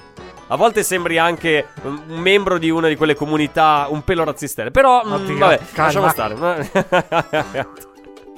Va bene, va bene. Andiamoci cauti, per favore. Andiamoci cauti naturalmente perché sono uscite le date delle- degli impegni sia in campionato che in Coppa Italia dell'Inter e li leggiamo direttamente dal profilo Twitter ufficiale del- dell'Inter. La Coppa Italia 2019-2020 avrà le seguenti date. Allora, gli ottavi si giocheranno il 15 e il 22 gennaio del 2020, quindi, direttamente non si giocherà nuovo. si giocherà direttamente nell'anno nuovo. I quarti di finale sono fissati per il 29 gennaio del 2020, quindi solo una settimana dopo la- come gli consuetudine. ottavi, certo. E le semifinali invece il 12 febbraio e il 4 marzo del eh, 2020. Tra l'altro, semifinali sono andate e ritorno Sì, rispetto esatto. ottavi e quarti sono s- a gara secca, Secche. ma invece le semifinali sono andate e ritorno, quasi un mese di distanza tra le due.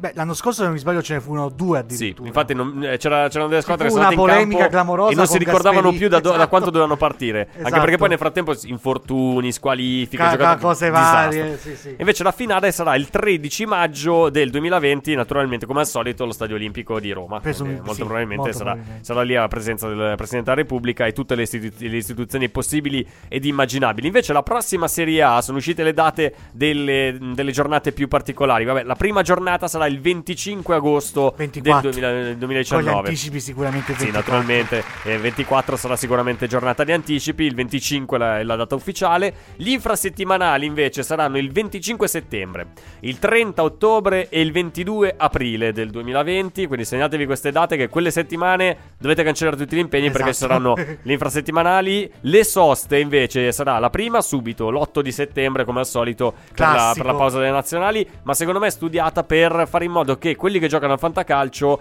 possano avere Sì, è il quadro vero, completo è vero, e è avere vero. anche già delle indicazioni dalla prima e dalla seconda giornata per capire Infatti, su chi la, la puntare. stagione dei fantallenatori inizia col primo weekend. Sì, di solito la terza giornata. Così Tassativamente, almeno, quello perché per forza. non conosco nessuno che inizia dalla prima giornata. No, no, ma è impossibile. È Eh, impossibile. appunto, perché- È francamente impossibile. Esatto, esatto. Il 13 ottobre è la seconda sosta, il 17 novembre la terza sosta, quindi tre soste eh, subito nei primi tre mesi, più il Come 29 sempre. dicembre eh, ci sarà la, la la sosta natalizia con la ripresa il 5 gennaio, quindi eh, quest'anno non si farà il Boxing Day come l'anno scorso. Dovrebbe farlo la Serie B, però, da quanto ho capito. Vabbè. farlo- vabbè. Cioè, a noi ci interessa marginalmente, Esatto. però a me sinceramente piaceva la- Sì, l'ipotesi di l'idea giocare a a Santo Natale. eh. Stefano, sì, era ottima perché comunque abbiamo vantato la Premier per tanti anni, abbiamo invidiata.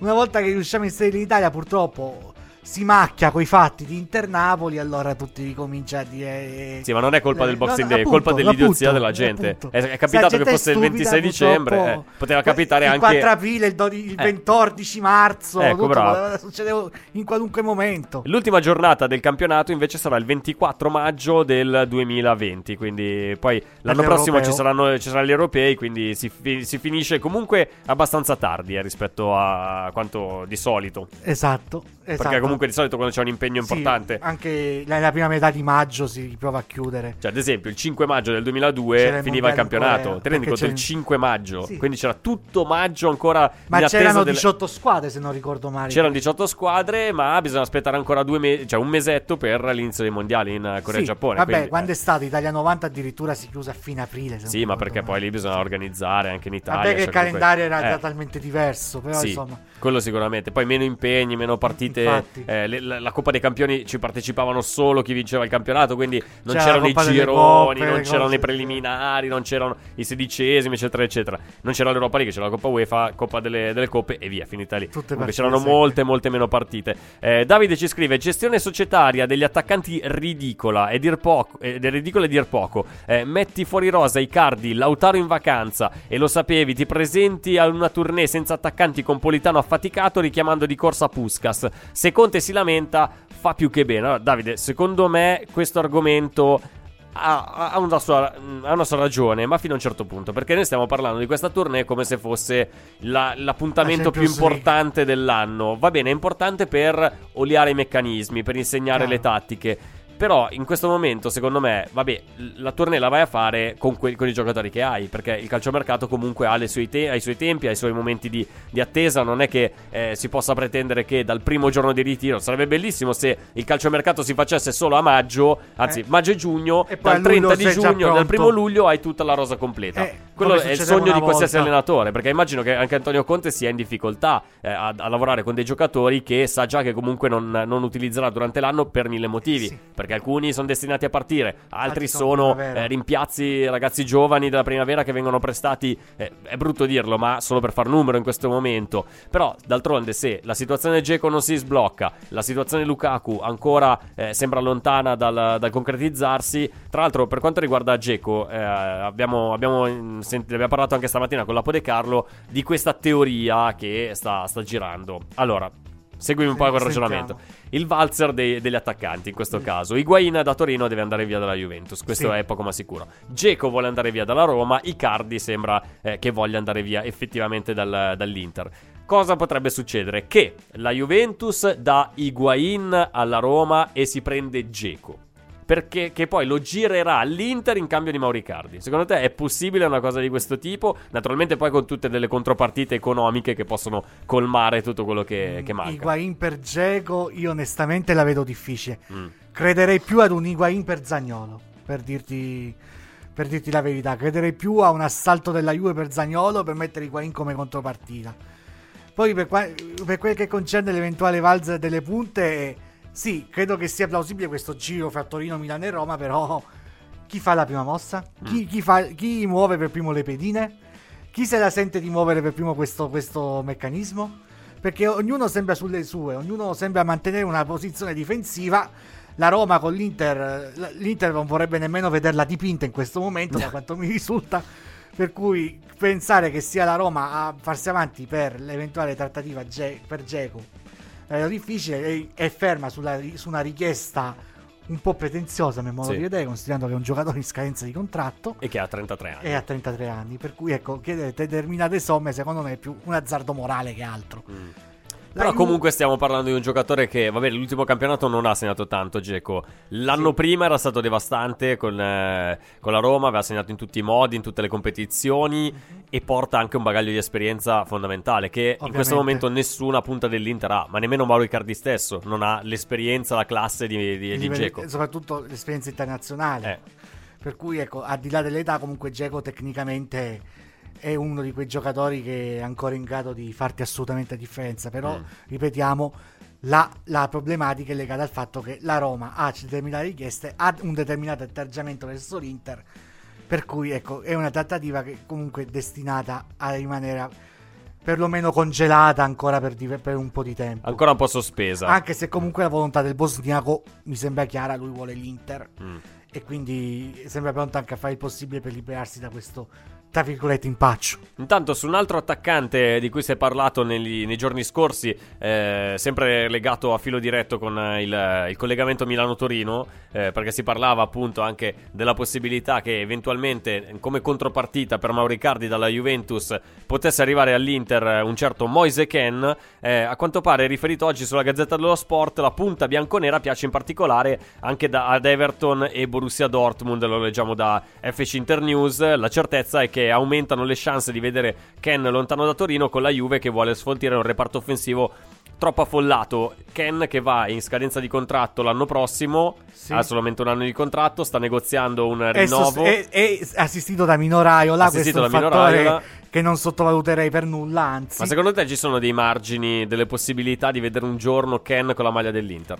Un giorno può essere tutto. Lui è interista, Mm. almeno stando alle parole del padre. Ma tutti sono, cioè chiunque alla fine... Vabbè, certo Barella punto- è certificato, cioè Eh, c'è sì. tanto, sono tanto di prove, documentazioni fotografiche che attestano il fatto che comunque sia tifoso dell'Inter, oltre che del Cagliari, Mm. chiaramente. Ken, dobbiamo fidarci un po' di quello che è il discorso fatto dal padre. Vabbè, al padre è da prendere un po' con le pinze, eh, esatto, anche ultimamente. perché pare Eh. I due non si parlino da diverso tempo. Lui sta dice aspettando in ancora, il padre di Ken sta aspettando i trattori che la Juventus Ah, ecco, avrebbe i dovuto dargli sì, quando arrivò nelle giovanili, quindi... Cioè, sembra la trattativa di quelle che ti danno due pullman e 40 palloni in cambio di...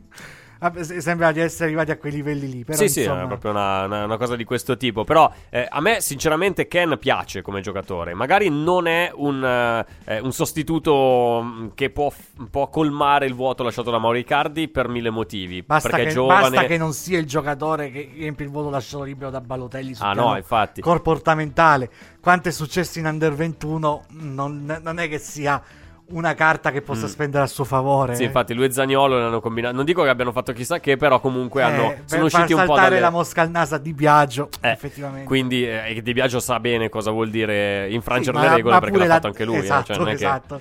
E quindi magari ri- ripensando a, quelle- a quell'esperienza è uno che su queste cose non transige più. A me comunque l'ipotesi di Moise Ken per diversi motivi piace. Quindi Sì.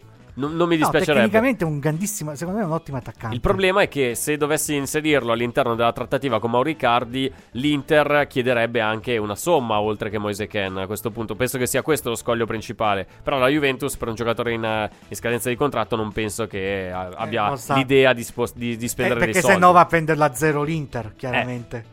Per cui, eh, eh, insomma, il- questa trattativa alla fine può avere un- ha- determinati risvolti, però anche non dipendenti dalla Juve stessa.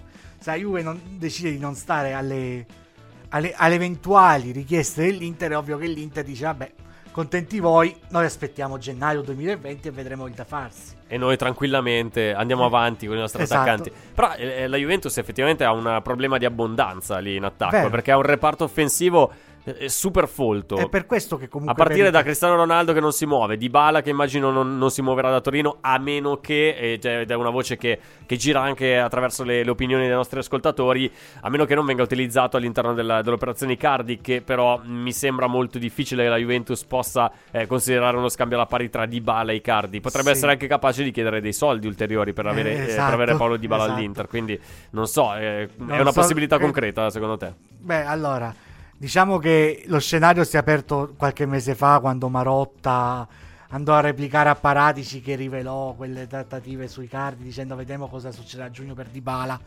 Ecco, da lì si è aperto questo scenario che però io ho pensato sin da, a titolo personale fosse di difficile, di difficile realizzazione perché comunque Dybala resta un patrimonio della Juve, chiaramente, lo valuta tantissimo. Di certo le- la- l'equiparazione dei, valo- delle dei valori dati da, da Inter e Juve ai vari cardi di Bala pende a favore diciamo del Juventino che secondo me ha un, un cartellino più alto Mm. rispetto a quello che può essere quello di Cardi oggi. E qui ecco è un'ipotesi, una pista che secondo me presenta ostacoli non indifferenti.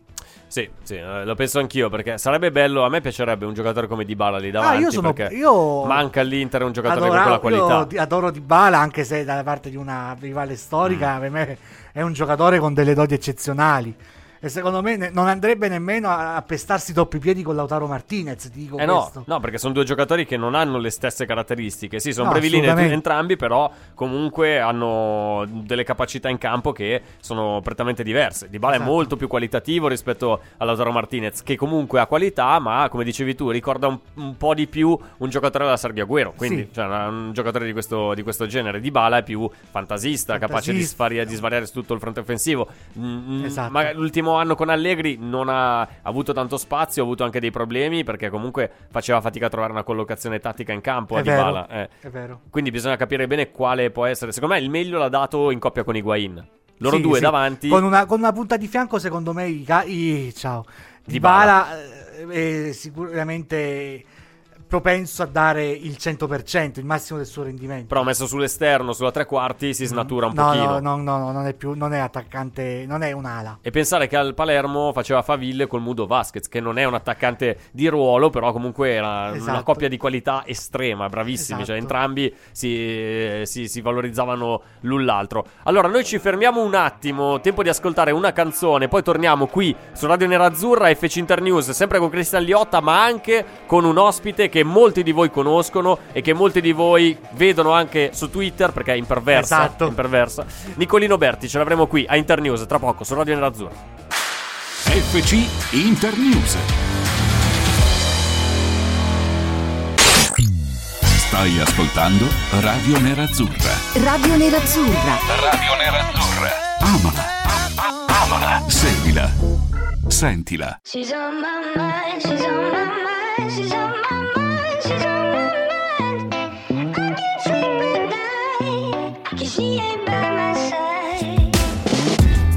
Seen a lot of pretty faces, ain't nobody like you. And I never had a love like the one we knew. Tell me why I had to play the clown, always messing around. I can't stop thinking how I let you down, down, down. She's on my mind,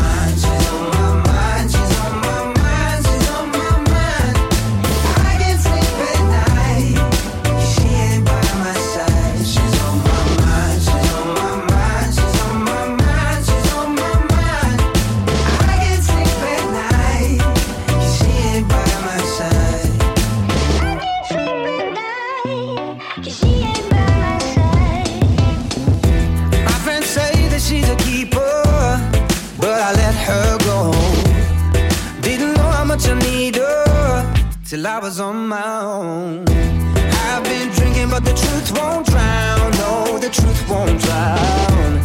Bad medicine won't go down, down, down.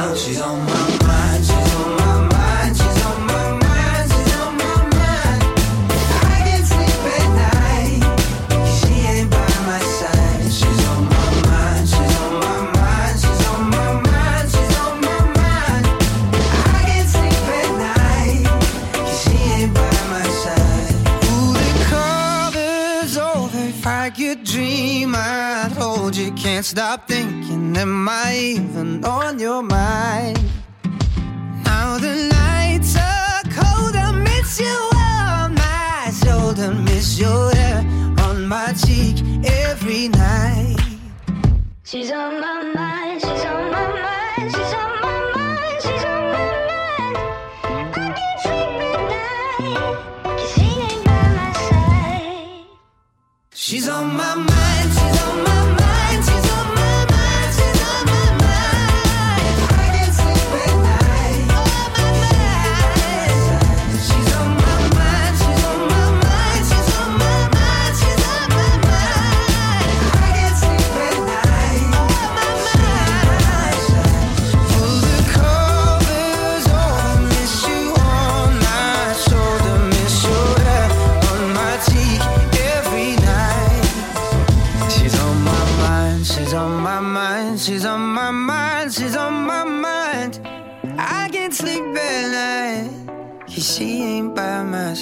Sento già in colpa per eh, l'ospite che abbiamo in linea perché l'abbiamo disturbato, l'abbiamo preso in un momento molto molto delicato della giornata e veramente mi- mi verrebbe da, da fustigarmi. Se, se puoi prendermi il gatto a nove code che c'è sotto il, il tavolo mi faresti piacere. il computer del dottor De Carlo. No, allora il cilicio, c'è anche il cilicio lì sotto. Abbiamo interrotto lo yogurt di Nicolino Berti. Ciao Nicolino. Ebbene, ebbene sì, vergognosamente interrotto uno yogurt alla stracciatella peraltro. Ah, molto buono, molto buono. Ottimo. Trovo tutto questo ai limiti della denuncia, però vabbè, soprassiederò per stavolta perché sono un bravo uomo, tutto sommato. Allora, intanto ti eh, diamo il benvenuto qui a FC Internews su Radio Nerazzurra. Grazie per aver accettato il nostro invito. Facciamo proprio. Grazie stendiamo il tappeto rosso Esatto. praticamente. e ehm, tra l'altro vorrei rassicurarti perché vedo che hai scritto, hai twittato, non so ancora che cosa mi chiederanno. Aiuto. Allora, adesso abbiamo riunito la commissione e Sì. abbiamo stilato le domande più difficili che potevamo pensare. Roba che nemmeno per avere il visto per, eh, per la Germania Est di una volta. Ecco, c'è, c'è il eh, nostro Christian Liotta qui eh, di fianco a me fisicamente e anche lui ti farà delle domande giuste, studiate apposta per metterti in difficoltà. No, allora, eh, con- Ciao Cristian. Ciao Nicolino, grandissimo. allora eh, Nicolino, con te, visto che noi parliamo attraverso questa fantastica radio nerazzurra che è partita oggi, oggi abbiamo fatto la conferenza stampa, l'abbiamo presentata alla stampa, tante, tante persone sono intervenute, hanno partecipato e abbiamo scelto te perché sei un ospite di un certo peso, perché ci, ci faceva piacere avere come primo ospite dalla conferenza stampa di oggi e eh, volevo chiederti una dom- farti una domanda difficilissima che ci fanno anche tanti ascoltatori. Si dice Lazzaro o Lazzaro? Allora, a me piace Lazzaro. Mm. Eh, sentivo Scarpini in cronaca che credo lui stesso abbia invitato a chiamarlo Lazzaro. Lazzaro? Mm. Quindi io, non- io- chiamiamolo Lazzari, così almeno... Cioè, Lazzari, eh? Diamo una Lazzari. ter- sì. Lazzari, però Lazzari una l'ha preso la. Lazio, eh, quindi non vorrei che da, Eh, da vabbè, Roma... è lo, ste- è lo stesso, ma, noi siamo qui per confondere le acque, Ma sì, ci piace certo. rendere la vita difficile a chiunque. D'altronde noi facciamo una trasmissione che si chiama FC Internews, non vogliamo mica dare informazioni vere, cioè diamo, eh, mischiamo un po' le Esatto. carte, Ah, cioè, vabbè, sì. giustamente. Quando mai? No, al Quando di, mai? al di là delle battute, allora si dice Lazzaro perché l'abbiamo studiato prima della diretta. Sì. Christian mi ha catechizzato Sì, su almeno Lazzaro. Cronisti tedeschi diciamo, la- dicono Lazaro. Vabbè, ma scusa, tu dai affidamento ai cronisti tedeschi per parlare di un ragazzo che ha origini brasiliane. Cosa Eh, ne vabbè, sanno i tedeschi? Lui purtroppo, lui purtroppo è nazionale austriaco, quindi la, la pronuncia la sapranno loro. Vabbè. Quindi dobbiamo fidarci di loro. Comunque, al di là di questi piccoli dettagli proprio fonetici del- dei nomi dei nostri giocatori, volevo capire da te, Nicola, Nicolino, anzi, scusami se, se mi sono azzardato. eh, volevo capire da te quali sono le impressioni di questi primi dieci giorni del regno di Antonio Conte. L'interregno, il regno di Antonio Conte, perché comunque ci sono tanti spunti di riflessione. Dal caso Icardi per passare all'arrivo di Puskas in gruppo, la partenza della tournée, la questione Nainggolan. Tu che sensazione hai attorno a questa nuova Inter? Ah, la sensazione intanto è che stiano lavorando come non mai ho visto delle facce mh, che ehm, da, da tempo non vedevo così stravolte. E, e lo stravolgimento fisico in parte si è visto anche nell'amichevole contro il Lugano perché comunque ho, mh, ho intuito già alcuni dei, dei dogmi del calcio di Antonio Conte che per quanto possa piacere o meno a, a noi tifosi eh, richiede comunque una, una base di preparazione fisica sicuramente diversa da quella degli scorsi anni. E in tal senso mi aspettavo comunque una squadra molto più imballata di quella che ho visto poi in campo, ovviamente al netto delle iper mega sostituzioni della ripresa che hanno fin troppo confuso le acque eh, anche a chi stava seguendo la partita. E aveva visto comunque un, un primo tempo con, con discreti feedback per quanto mi riguarda e per quanto ho, ho letto anche in giro. E quindi io mi auguro che li strapazzi a dovere perché la benzina finisce un po' troppo presto eh, ultimamente, e come ultimamente essendo le ultime stagioni. Quindi l'augurio è che la preparazione atletica sia, sia stata impostata per non arrivare con la solita spia della iper riserva emergenza rossa bionica nucleare a, tipo a dicembre o comunque al giro di boa del campionato tenendo anche conto che eh, nel bene e nel male siamo comunque eh, in Europa, nell'Europa che conta anche quest'anno. Quello sì. Eh, anche perché c'è la... Vai, vai, vai Dimmi, pure. dimmi. No, no, concludi pure il concetto. No, dicevo anche perché c'è comunque sempre la grossa incognita di quanti titolari o potenziali titolari avrà comunque Conte a disposizione a fine mercato. Sì.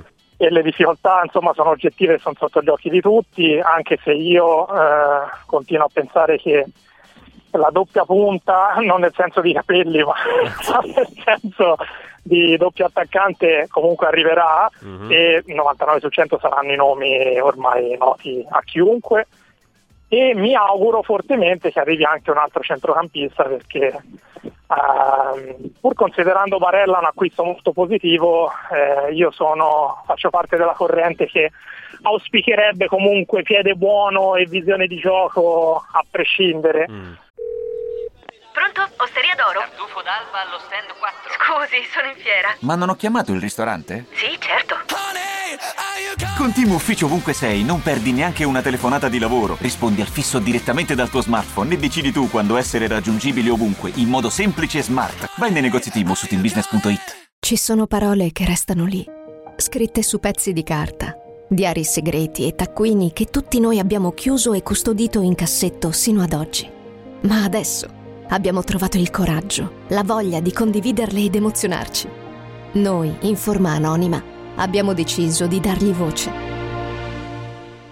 Le parole che non ho mai detto. La nuova serie targata T-Podcast. Ascoltala ora su Spotify. tenendo anche conto dell'incognita Nengolan che col senno di poi rischia di diventare, non dico un- nuovamente un caso anche questa stagione, però insomma mi sembra si sia partiti già eh, verso un orientamento che tenderà ad escluderlo quantomeno dai titolari se non addirittura proprio dalla, dalla rosa 2019-2020. Proviamo a sognare. Cioè, allora, apriamo il cassetto dei desideri. Vediamo, secondo te, quale giocatore ti piacerebbe vedere con la maglia dell'Inter in un. Facciamo finta di essere in un videogioco. Tu hai crediti limitati. Per il centrocampo dell'Inter, a- a chi- su chi punteresti in questo momento? Ma guarda, io ti do una risposta molto, mo- molto banale, e Sì. me ne scuso, però per me sarebbe, potendolo fare, sarebbe l'estate ideale per prendere Milinkovic Savic Mhm. e, e riportarlo ai fasti di un, di un tempo, ovvero di due stagioni fa, perché Sì. comunque al di là della stagione a vuoto di quest'anno, secondo me è comunque uno che può fare la differenza in una squadra impostata comunque sul fisico come quella che Antonio Conte credo abbia in mente mh, sarebbe non solo un valore aggiunto ma anche un, un nuovo pilastro su cui puntare, un- tipo, ti- tipo lo screener del centrocampo, ecco, se mi passate. Sì, anche perché fisicamente i due tutto sommato si assomigliano, vero, quindi anche come temperamento potrebbe essere eh, un innesto di quel tipo. Milinkovic Savic è un nome eh, che mh, probabilmente c'è anche la possibilità, forse remota, di arrivarci. Io intendevo come sogni, magari eh, sono quelli, i nomi quelli più quotati che forse non arriveranno mai all'Inter per questioni di età, per questioni di contratto, per questioni di, por- di opportunità proprio. Magari Rakitic, Modric, l'anno scorso si è parlato tanto di questi due giocatori, perché magari all'Inter serve un profilo più internazionale in questo momento che possa fare da faro al, al centrocampo. In questo momento mm, non mi sembra che ce l'abbia. Barella sì, è un nazionale, però comunque è molto giovane. Bisogna vedere che- come si ambienterà questa nuova realtà. Perché poi magari noi siamo qua a osannare Barella, magari non succede, speriamo che non succeda. Magari fa fatica a inserirsi e a dicembre ci si, ci- ci si trova a riparlare. Ma dove piazziamo Barella? Sarebbe un'assurdità, però eh, è Sa- una, è sarebbe un colpo basso, specie considerando la fatica che si è fatta per, per riuscire ad arrivare. Pur- anche se purtroppo i precedenti di trattative lunghe non sono poi particolarmente positivi in casa Inter. A me l'ultima, l'ultima che mi viene in mente è quella di D'Albert con tutto quello che, con tutto quello che ne è conseguito Ecco, anche, sì. anche domenica Però scorsa. Non bestemmiare a quest'ora perché c'è, comunque ci sono bambini anche all'ascolto. Siamo in Siamo fascia in fascia protetta, prote- cioè, come si dice naturalmente. sempre, fascia protetta. Beh, D'Albert vedremo, eh, vedremo che, che fine farà perché si cerca qualche via per, eh, per mandarlo verso altri lidi, però bisogna effettivamente Per aspettare. mandarlo. Eh, perché alla fine non Ho due o tre idee, eh, in merito. c'è... Eh sì, beh, per quello è Mandarlo, fine è, la sua, è il soprattutto suo mandarlo. destino quello. Eh, invece Nicolino, giusto per, per chiudere, per lasciarti poi andare a finire lo yogurt, perché lo yogurt è rimasto lì in attesa, non vorremmo si che inacidisce. eh, si inacidisce, si scaldasse. Questa È in frigo, è in frigo. Ah, meno male, ok. Bravo. Che- Un, lungimirante. Saggio. Che opinione ti sei fatto sulla storia di Mauricardi? Adesso lui è andato alla Pinetina a fare questo ricondizionamento fisico, però è veramente un peccato mortale venderlo alla Juventus? Oppure c'è qualche altra destinazione che tu gradiresti maggiormente, sempre valutando poi la proposta economica per un giocatore che da diversi mesi non sta eh, più vestendo la maglia dell'Inter e se lo sta facendo, lo sta facendo sottotono, diciamo. Allora, guarda, in breve ti dico, il mio credito nei confronti di Mauro Icardi si è esaurito mesi fa e su Twitter non ho mai mancato occasione per ribadirlo in maniera anche abbastanza colorita. E qui soprassiedo. Detto questo, eh, non so quanto potrebbe essere utile alla Juventus che ha Sarri in mente, anche se eh, resto dell'idea che comunque uno come lui possa avere uno spazio importante all'interno di qualsiasi squadra, ma detto ciò io mi auguro che o vada al Napoli in cambio di moneta sonante o moneta non troppo sonante e un buon giocatore, magari un centrocampista da inserire da subito nei nostri schemi, ma dubito che il buon Aurelio eh, voglia consentire a una roba simile. O all'estero, ma eh, qui si torna al discorso di- degli ultimi sei mesi, cioè alla fine di offerte mi sembra che non se ne senta neanche l'odore. Eh no. e, e questo mi porta a puntare il dito contro Sessicardi oltre alla gestione made in Bandanara perché comunque eh, di occasioni per fare una mossa diversa e dimostrare una volta per tutte mh, eh, in senso pratico e non solo teorico il- questo amore paventato per la maglia e per l'Inter ce ne sono state a dozzine e puntualmente quando si arriva alla resa dei conti eh, in realtà tutto eh, è stato dimostrato tranne che amore per i nostri colori. Tra l'altro, Eh, oggi ha parlato anche il legale, l'avvocato Nicoletti, quello è diventato famoso per la Esatto. trattativa tra Icardi e la società. eh, ha parlato anche lui e ha dichiarato: I club hanno reso i giocatori delle poste contabili. Quindi, diciamo che ha messo delle parole abbastanza lapidarie su questa questione. Chissà se e quanto andrà avanti. Magari eh, Mauro Icardi resterà per due anni non giocare nell'Inter. Oppure, come dice Nicolino, effettivamente alla Juventus di Sarri non è così fondamentale. Noi ci stiamo già fasciando la testa come per dire: Ah, se Icardi dovesse andare alla Juventus farà valanghe di gol tutti contro l'Inter. Ma- Però, sempre solo contro l'Inter. Quindi, È il boh. ragionamento che faceva ieri Paolo Condò. Cosa, eh, In questo momento eh, la Juve dove lo collochi Cardi? Perché c'è Esatto, ha- ha io davanti un, aveva davanti un Cristiano Ronaldo che bene o male gioca un- diciamo quell'attaccante che sta lì.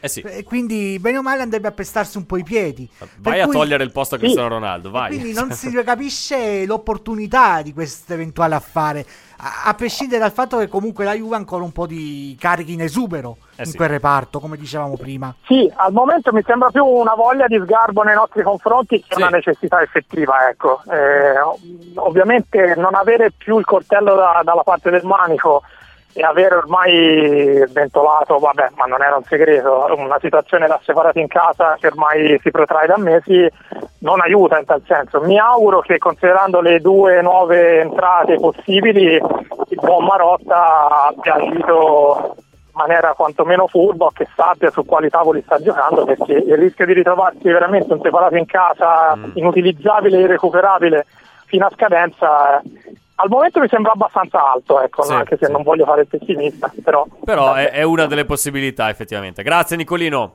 sì. grazie a voi buona fortuna buon lavoro buon tutto Grazie, mille. Ci sentiamo presto di Ciao. nuovo qui su Radio Ciao, ciao, Nerazzurra. Avremo piacere di averti di nuovo ospite. Speriamo di non interrompere altri- a- a- altre merende, altre, No, no, altre cose. Che poi magari eh, diciamo che. Cioè, è un momento particolare questo, 13.30, Sì. orario di, di pranzo, quindi è molto È probabile che un ospite venga interrotto nella sua pausa pranzo. Speriamo di non commettere più questo errore. Come abbiamo anticipato prima in diretta con Nicolino Berti, ha parlato l'avvocato Nicoletti, legale di Cardi, l'ha fatto a Repubblica, lo sto leggendo da FC Internews, ma lo leggiamo poi nel dettaglio dopo la pausa, diciamo, dai, perché comunque è un argomento interessante e lo approfondiamo insieme con Cristian Liotta, con Davide D'Agostino, che comunque lui non lo, non lo- non lo sentite, non lo vedete, ma lui interagisce con noi anche nel mentre in cui commentiamo delle, eh, delle Esatto. notizie, perché lui è sempre lì sul pezzo, ascolta quello che diciamo e se commettiamo degli errori, soprattutto, ce lo fa notare immediatamente. Esatto, Ce lo ha, scrive ha il sul suo monitor, sistema, ha, certo, suo- ha i certo. suoi sistemi per, Ci manda i per pizzini. rimetterci in riga. Pizzini da sotto la, la porta. Quindi, allora, ehm, tra l'altro, eh, ultimissima prima di chiudere, ci chiedono notizie dell'applicazione. Abbiate pazienza.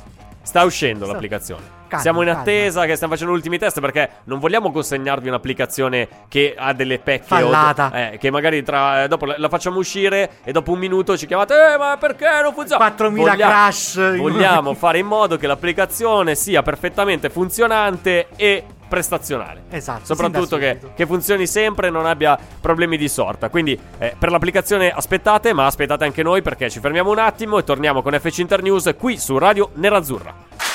FC Internews. Ascolta i podcast di Radio Nerazzurra.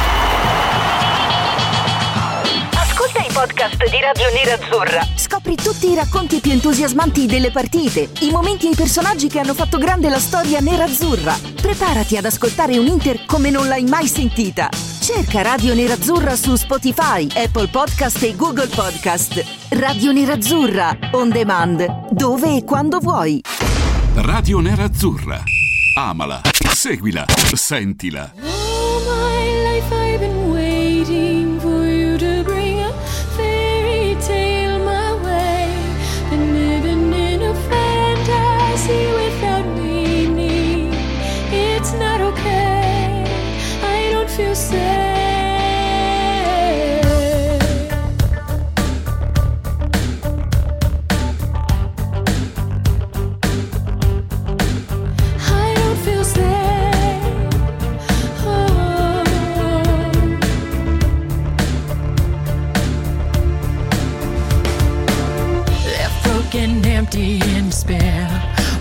Wanna can't find it. Thought you were sent from up above, but you and me never had love. So much more I have to say. Help me find a way.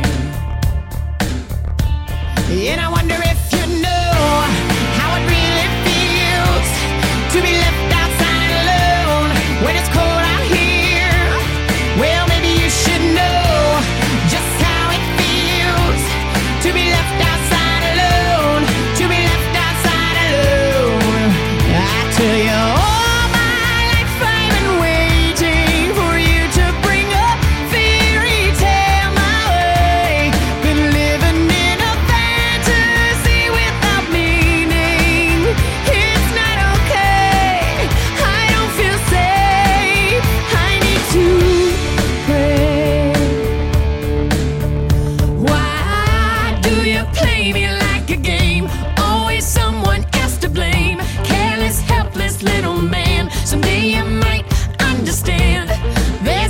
esmorecer.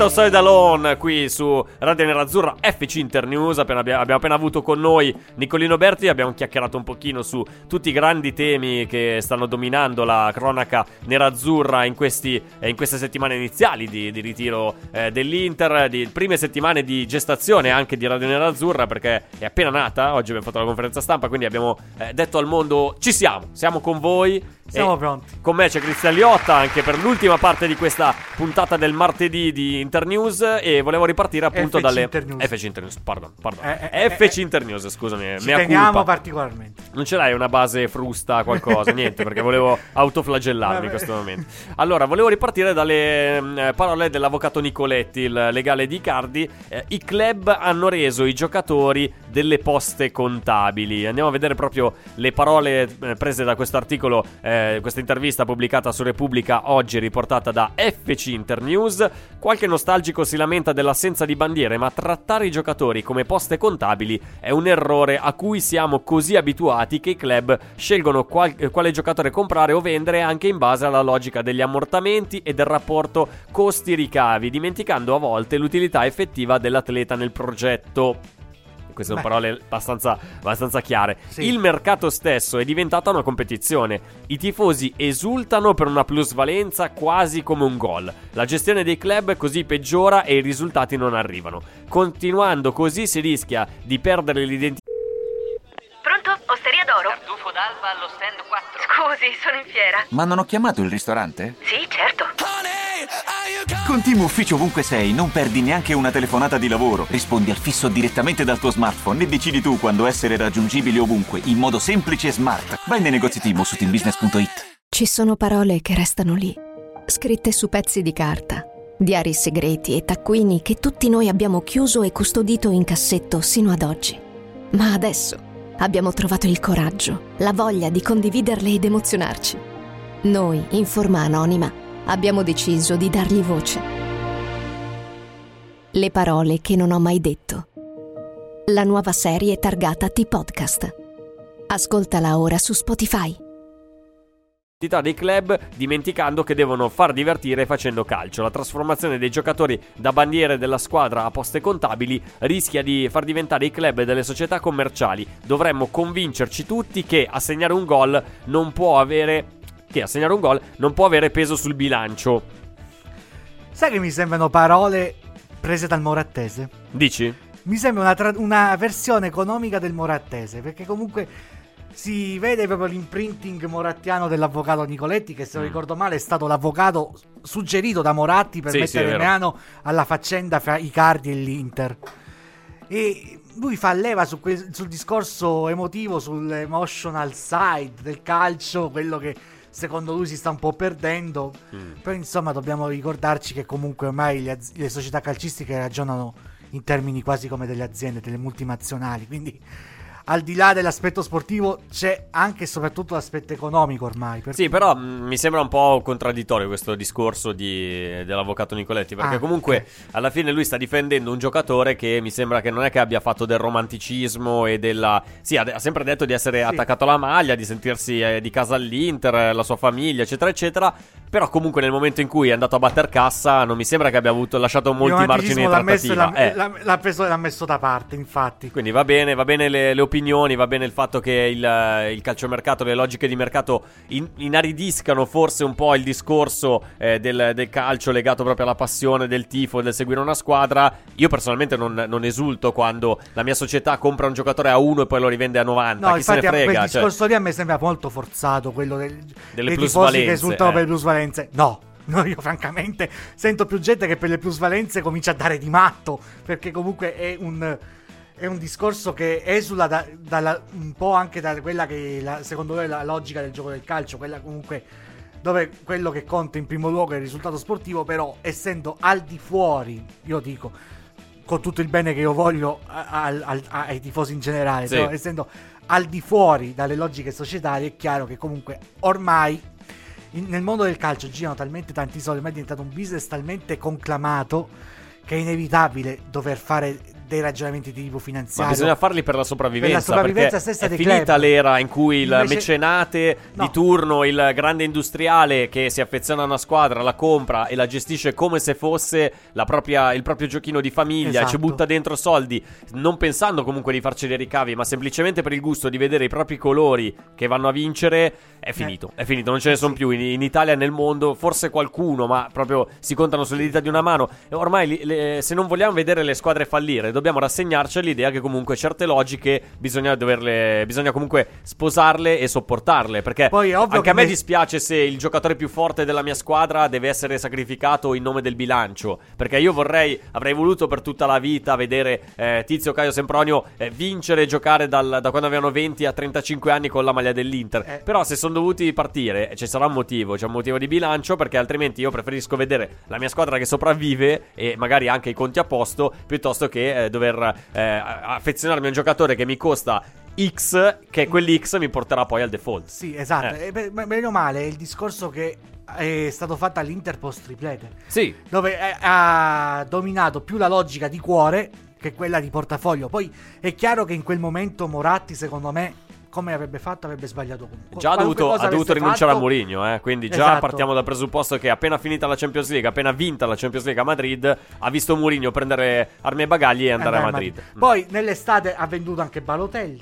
Eh sì, è l'unico, Sì, l'unico- l'unico- l'unica cessione. E col, col senno di poi quella sarebbe dovuta essere la via, anche perché comunque, visti gli sviluppi, il colpo di aver venduto Balotelli, se non ricordo male, a 35 milioni. Sì, 35 al Manchester Sì, City. È stato un colpaccio perché nessuno mai più avrebbe speso quei soldi per Balotelli. Beh, però ricordiamoci che si era creato anche un clima attorno a Balotelli Esatto. non certo eh, accogliente. da quando, dopo- da quando decise di mettersi con, eh, sotto la procura di Raiola fu Sì, ma una- poi anche la, la scenata che fece alla fine la della semifinale la Barcellona. scena di Barcellona, Sì, Barcellona sì. Pazzesco, quindi lì forse, eh, come dici tu, vendere Balotelli in quella, in quella situazione ci stava anche per, ave- per l'offerta. Col senno di poi avrebbe dovuto essere la via maestra, cercare di monetizzare al massimo da questi giocatori che comunque avevano una loro età. Sì, Lo perché- stesso Mourinho più volte a ribadire il concetto che quella sarebbe stata l'ultima possibilità per loro di vincere una Champions Eh sì. League, come, e in quanto tale hanno dato il loro, loro massimo.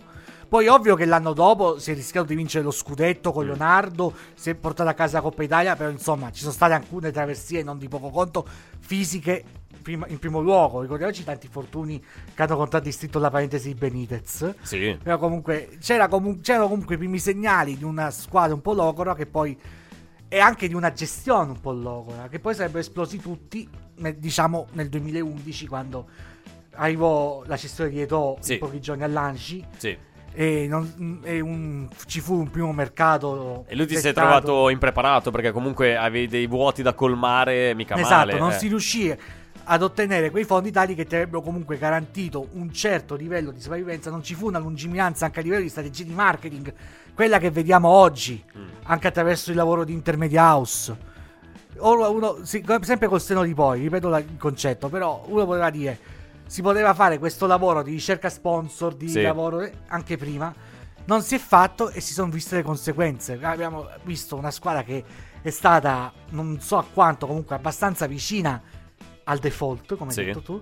È arrivato Toir che aveva tante colpe, però ha avuto il merito A di prendere in mano il bilancio, di non spaventarsi, di provare a ristrutturarlo e poi di trovare i nuoi proprietari che hanno È un po' quello che sta facendo Elliott loro- adesso col esatto, Milan, eh, è che- esatto. E poi con Suning eh, è intrapreso un percorso che ha visto l'Inter emergere pian piano a livello finanziario da una società che aveva dei conti economici disastrati e un fatturato tra i più importanti, forse anche d'Europa, anche se comunque ben lontano dai livelli delle Moloch che Ah, sì, possono beh, essere certo. Barcellona, Real Madrid o i club inglesi.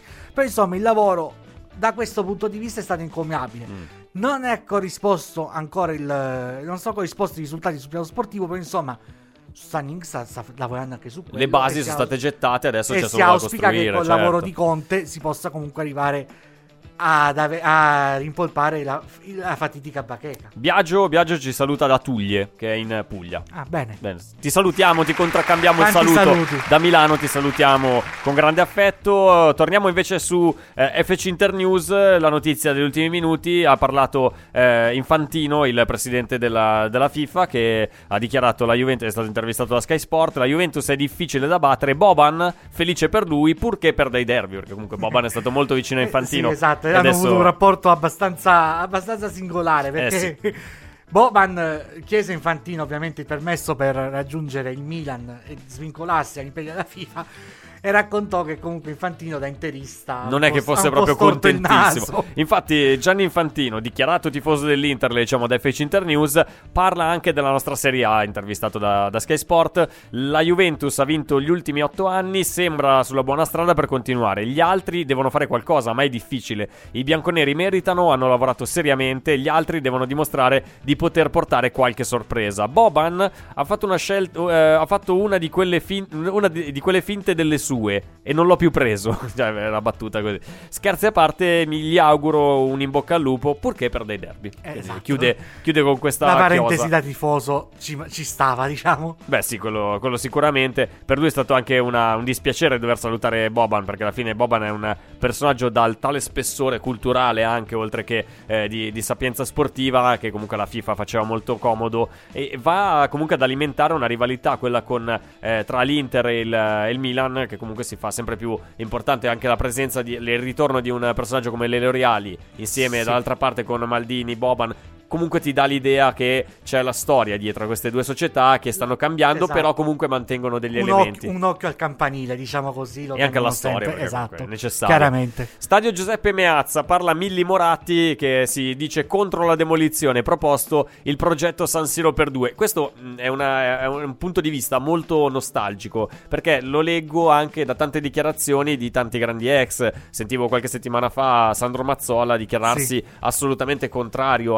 Che non avrebbe mai fatto giocare i suoi, i suoi nipotini nel parco che vorrebbero costruire. Eh beh, certo. Però a parte che Al- eh, nel posto dello vediamo, stadio. vediamo cosa succederà. Lui comunque ha un legame eh, fisico con, con San Siro perché comunque lì ha vissuto la sua carriera da calciatore. Ma poi soprattutto l'ha vissuto anche da bambino quando Benito Lorenzi, Veleno, andava a prenderlo insieme a suo fratello eh, e lo portava in, eh, negli spogliatoi. Era diventato una sorta di mascotte quando era un bambino eh, dell'Inter degli anni 50, anche perché comunque Benito Lorenzi aveva un- una grande stima nei confronti di Valentino Mazzola. Esatto. Quindi eh, anche, anche questo è stato un po' il volano del, del loro rapporto. Quindi, inevitabilmente, lui ha vissuto San Siro da quando era un bambino e si, si è esposto così. Dello stesso avviso è Milli Moratti, la moglie di, di Massimo, consigliere. eh, tra L'ex l'altro, direttrice artistica. L'ex direttrice artistica, consigliere comunale del, del comune di Milano, si è esposta presentando nella giornata di ieri il progetto del quarto anello.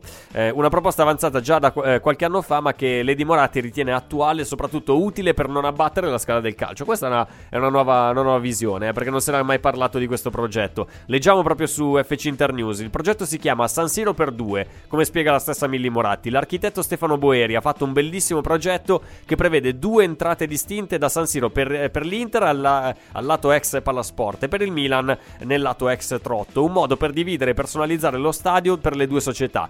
Anche al sindaco Giuseppe Sala questo progetto piace, si legge sul giorno. Eh, il progetto prevede la riconversione del terzo anello con spazi commerciali. Lo chef Davide Oldani era, era pronto ad aprire un ristorante sull'attuale terzo anello. Il quarto anello dell'area ex Trotto, infine, creerebbe anche un'area verde intorno al Meazza. L'obiettivo finale deve essere quello di rilanciare tutta l'area di San Siro, area eh, a vocazione sportiva più grande d'Europa. Oltre allo stadio ci sono anche l'ippodromo del Galoppo, il Lido, il Palalido e il Bosco in città. Allora, l'idea è suggestiva, questa è Non è, nuovi- senza non è nuovissima Non è nuovissima. comunque Boeri ne aveva me- già parlato all'epoca mo- quando era Moratti presidente e Eh un sì. po' rispolverare il progetto di Stefano Boeri che prevedeva appunto questi due ingressi separati, questa conformazione di San Siro dove l'unica cosa in comune sarebbe il campo da gioco praticamente per, per il Inter e Milan. Però insomma... Però diciamo visto- che va contro proprio la, la logica della proposta che hanno fatto Esatto. Inter e Milan in questo momento, perché loro dicono mettere in mano una struttura come San Siro eh, richiederebbe un esborso economico ben superiore piuttosto che farlo nuovo. per, per problemi strutturali interni. Ho letto anche su siti specializzati di architettura sportiva che Sì. esistono dei progetti. C'è stato presentato un progetto che prevede la convivenza di ambedue gli impianti. Sì. quello vecchio e quello nuovo. Una volta esaurito il- la- esaurita la costruzione dello stadio nuovo e finita l'Olimpiade, perché comunque il, vola- il punto, il pomo della discordia, chiamiamolo così adesso, è Milano Cortina 2026. Sì, perché è un vantaggio aver portato la- l'Olimpi- l'Olimpiade invernale, però diventa anche un problema per questa questione comunque di San nel Siro. dossier eh. avevi scritto San Siro, sede della cerimonia inaugurale. allunga, allunga i tempi di realizzazione dei progetti e soprattutto caso. allunga i termini della, della demolizione, Sì. demolizione. Devi aspettare cui- almeno la fine del 2026 a Esatto. questo punto. Eh, quindi... con tutto l'iter burocratico che ne consegue. Mm. A questo punto uno studio architettonico ha detto proviamo a far convivere tutti e due gli impianti in modo tale che possa esserci lo stadio nuovo nell'area oggi dei parcheggi adiacenti Sì. alla, alla fermata della metropolitana, mi pare di aver capito, e San Siro un po' più in là. Una convivenza dei due impianti un po' come avviene anche in Inghilterra, se ricordo male, ci sono degli- delle città Sì. dove gli stadi delle due squadre sono a neanche 100 Pochissima distanza, sì, certo. Ed è un- una cosa secondo me innovativa da questo punto di vista, valutabile. Non dimentichiamoci che comunque la scelta del- dell'impianto, no, del progetto sul quale poi eh, saranno basati tutti i lavori per la costruzione dello stadio nuovo sarà fatta tramite bando di gara pubblico. Mm. Per cui possiamo aspettarci questi anni diverse proposte e poi sarà al comune, agli esperti che verranno chiamati a giudicare quella che sarà la soluzione più idonea. Però ecco, questa cosa a me dei due impianti, secondo me, potrebbe essere la soluzione, diciamo, il compromesso ideale. Eh, Mettiamola vediamo. così. Vedremo Un cosa succederà. per il Milan e uno per l'Inter. Abbiamo tempo comunque per riflettere su questa ipotesi, ne, ne- ne- studieremo anche tutte le, le varie eh, situazioni, lo faremo naturalmente anche con Cristian Liotta, grazie per essere Grazie stato con Fabio noi. e un Oggi- caro saluto a tutti voi ascoltatori. Grazie a te e salutiamo anche Giacomo che ci scrive saluti da Conversano. Ciao. Bari. ciao. Buona, buona giornata, buon pomeriggio. Grazie anche a Davide D'Agostino in regia. Da Fabio Grazie- Donolato è tutto. Grazie ai pugliesi. eh, Eh, grazie ai pugliesi, naturalmente, ai nostri amici. Radio Nerazzurra si ferma qui, ma non, non si ferma per davvero. Torniamo in diretta domattina dalle 8 con Cominciamo bene. La Pode Carlo sarà qui, come sempre, il direttore a trainare la grande carovana di Radio Nerazzurra. Ciao a tutti.